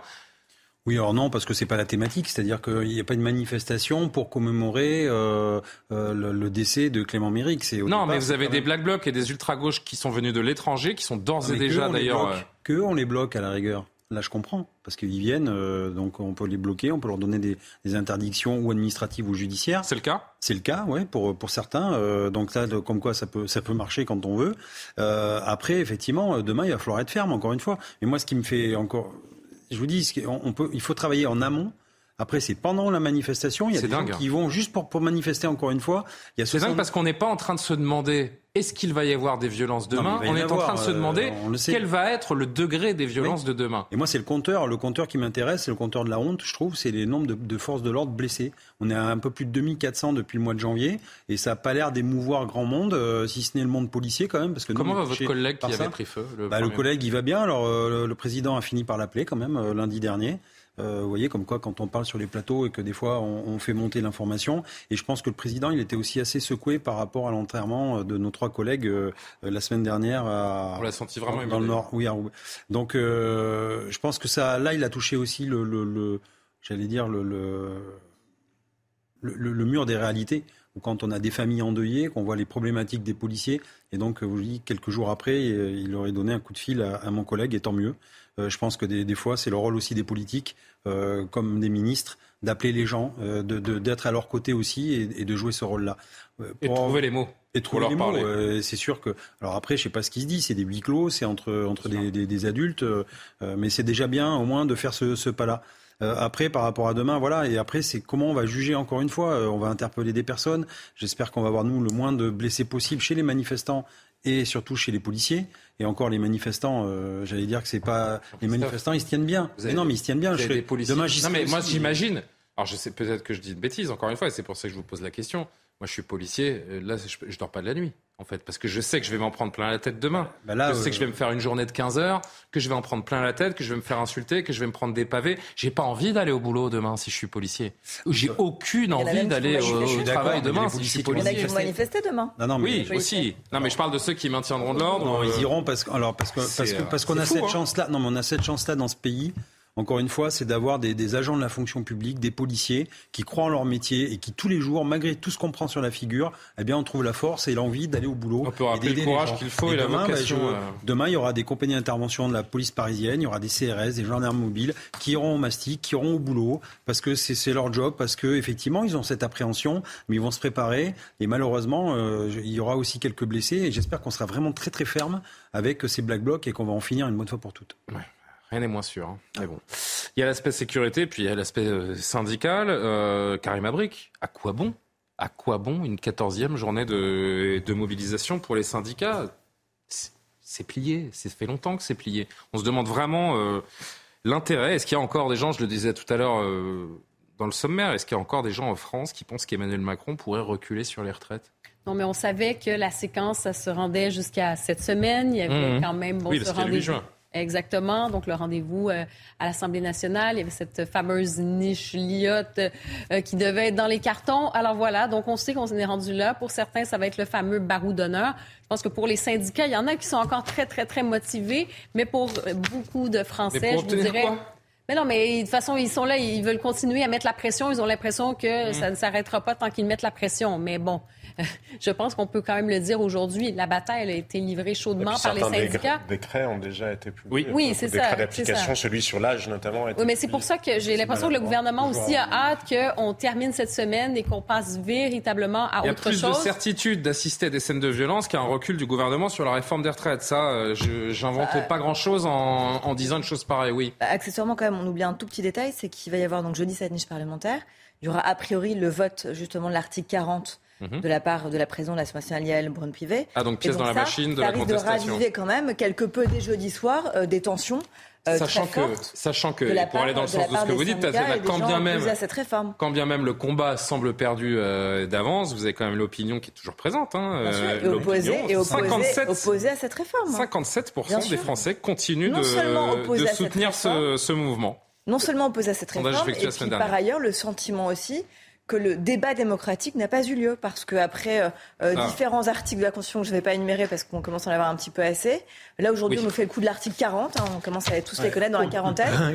et donc et donc c'est vrai que pour les Français, ils se demandent au bout d'un moment à quoi servent en fait les députés s'ils ne peuvent même pas, s'ils n'ont même pas, le droit de voter euh, c'est quand même un vrai souci. C'est une loi qui n'aura jamais été votée par le Parlement français. C'est ce qu'on retiendra quand même de cette, euh, de cette réforme des, des retraites. Alexandre, malheureusement, on n'a plus le temps. Non, mais je suis désolé, mais vous serez là demain soir.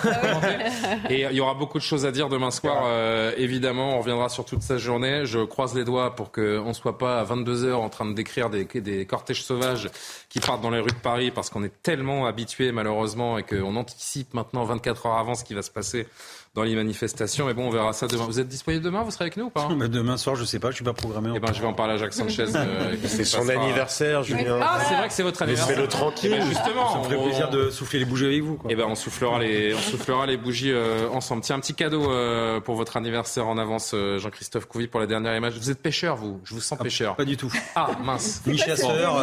Qui est pêcheur Il y a des pêcheurs dans l'assistance Moi, j'emmène les enfants. Vous emmenez les enfants en pêche? Alexandre, vous pêchez? Non. non vous, êtes plus, euh, vous êtes plus quoi Ni pêche ni chasse. Ni pêche, ni malgré euh, des fois vous. vous oui, c'est malgré les apparences. un look de chasseur. Pour ceux qui aiment la pêche, parce qu'on est un petit peu en retard. Et en avance, donc un petit cadeau pour Jean-Christophe. Regardez-moi ça. Oh. Le pêcheur sportif italien Alessandro Bancardi a pêché il y a quelques jours sur le Pau en Italie un silure de 2 mètres 85. C'est un nouveau record du monde qui bat la précédente marque de 4 cm. La bête est gigantesque. Elle a été attrapée par Biancardi après 45 minutes d'un combat titanesque entre l'homme et l'animal. Évidemment, quand on vous montre cette image et qu'on s'en réjouit, je crois qu'on a même des petites photos pour bien se rendre compte. Regardez la bête. C'est l'autre nom du poisson-chat, hein, le silure. C'est juste un poisson-chat. Euh, après la prise de photos et la mesure, le poisson-chat géant, parce que c'est ça la pêche sportive. Et c'est pour ça qu'on aime et qu'on n'aura pas euh, euh, d'élus ou de, ou de sympathisants ultra écolo pour venir nous faire la leçon, puisque c'est du sport en fait. C'est un, c'est une joute entre l'homme et l'animal. Et après, le bonheur de cet homme, c'est tout simplement de remettre à l'eau ce poisson qui est toujours euh, parmi ses congénères dans le lac de Pau et qui euh, donc peut arborer ses 2,85 m d'envergure. C'est écrit en italien d'ailleurs, hein. une poisson-chat géante en Italie. vous savez que parfois. Ah oui Une poisson-chat. Ah une poisson-chat. Bravo Lumna. Vous, oh, savez que les animaux entre eux, parce que des fois, des fois il y en a qui se jettent sur les petits canards, hein, sur la scène des. Les chiens, j'ai pas entendu. Qu'est-ce que vous dites euh, Je dis les animaux entre eux, parfois, les silures gros comme ça, vous voyez un petit canard et hop, il disparaît quand vous êtes sur les bords de la Mais le silure est capable d'avaler des objets euh, énormes. Important. Enfin, des, des, proies. Des proies, c'est comme ça qu'on parle dans le jargon animalier.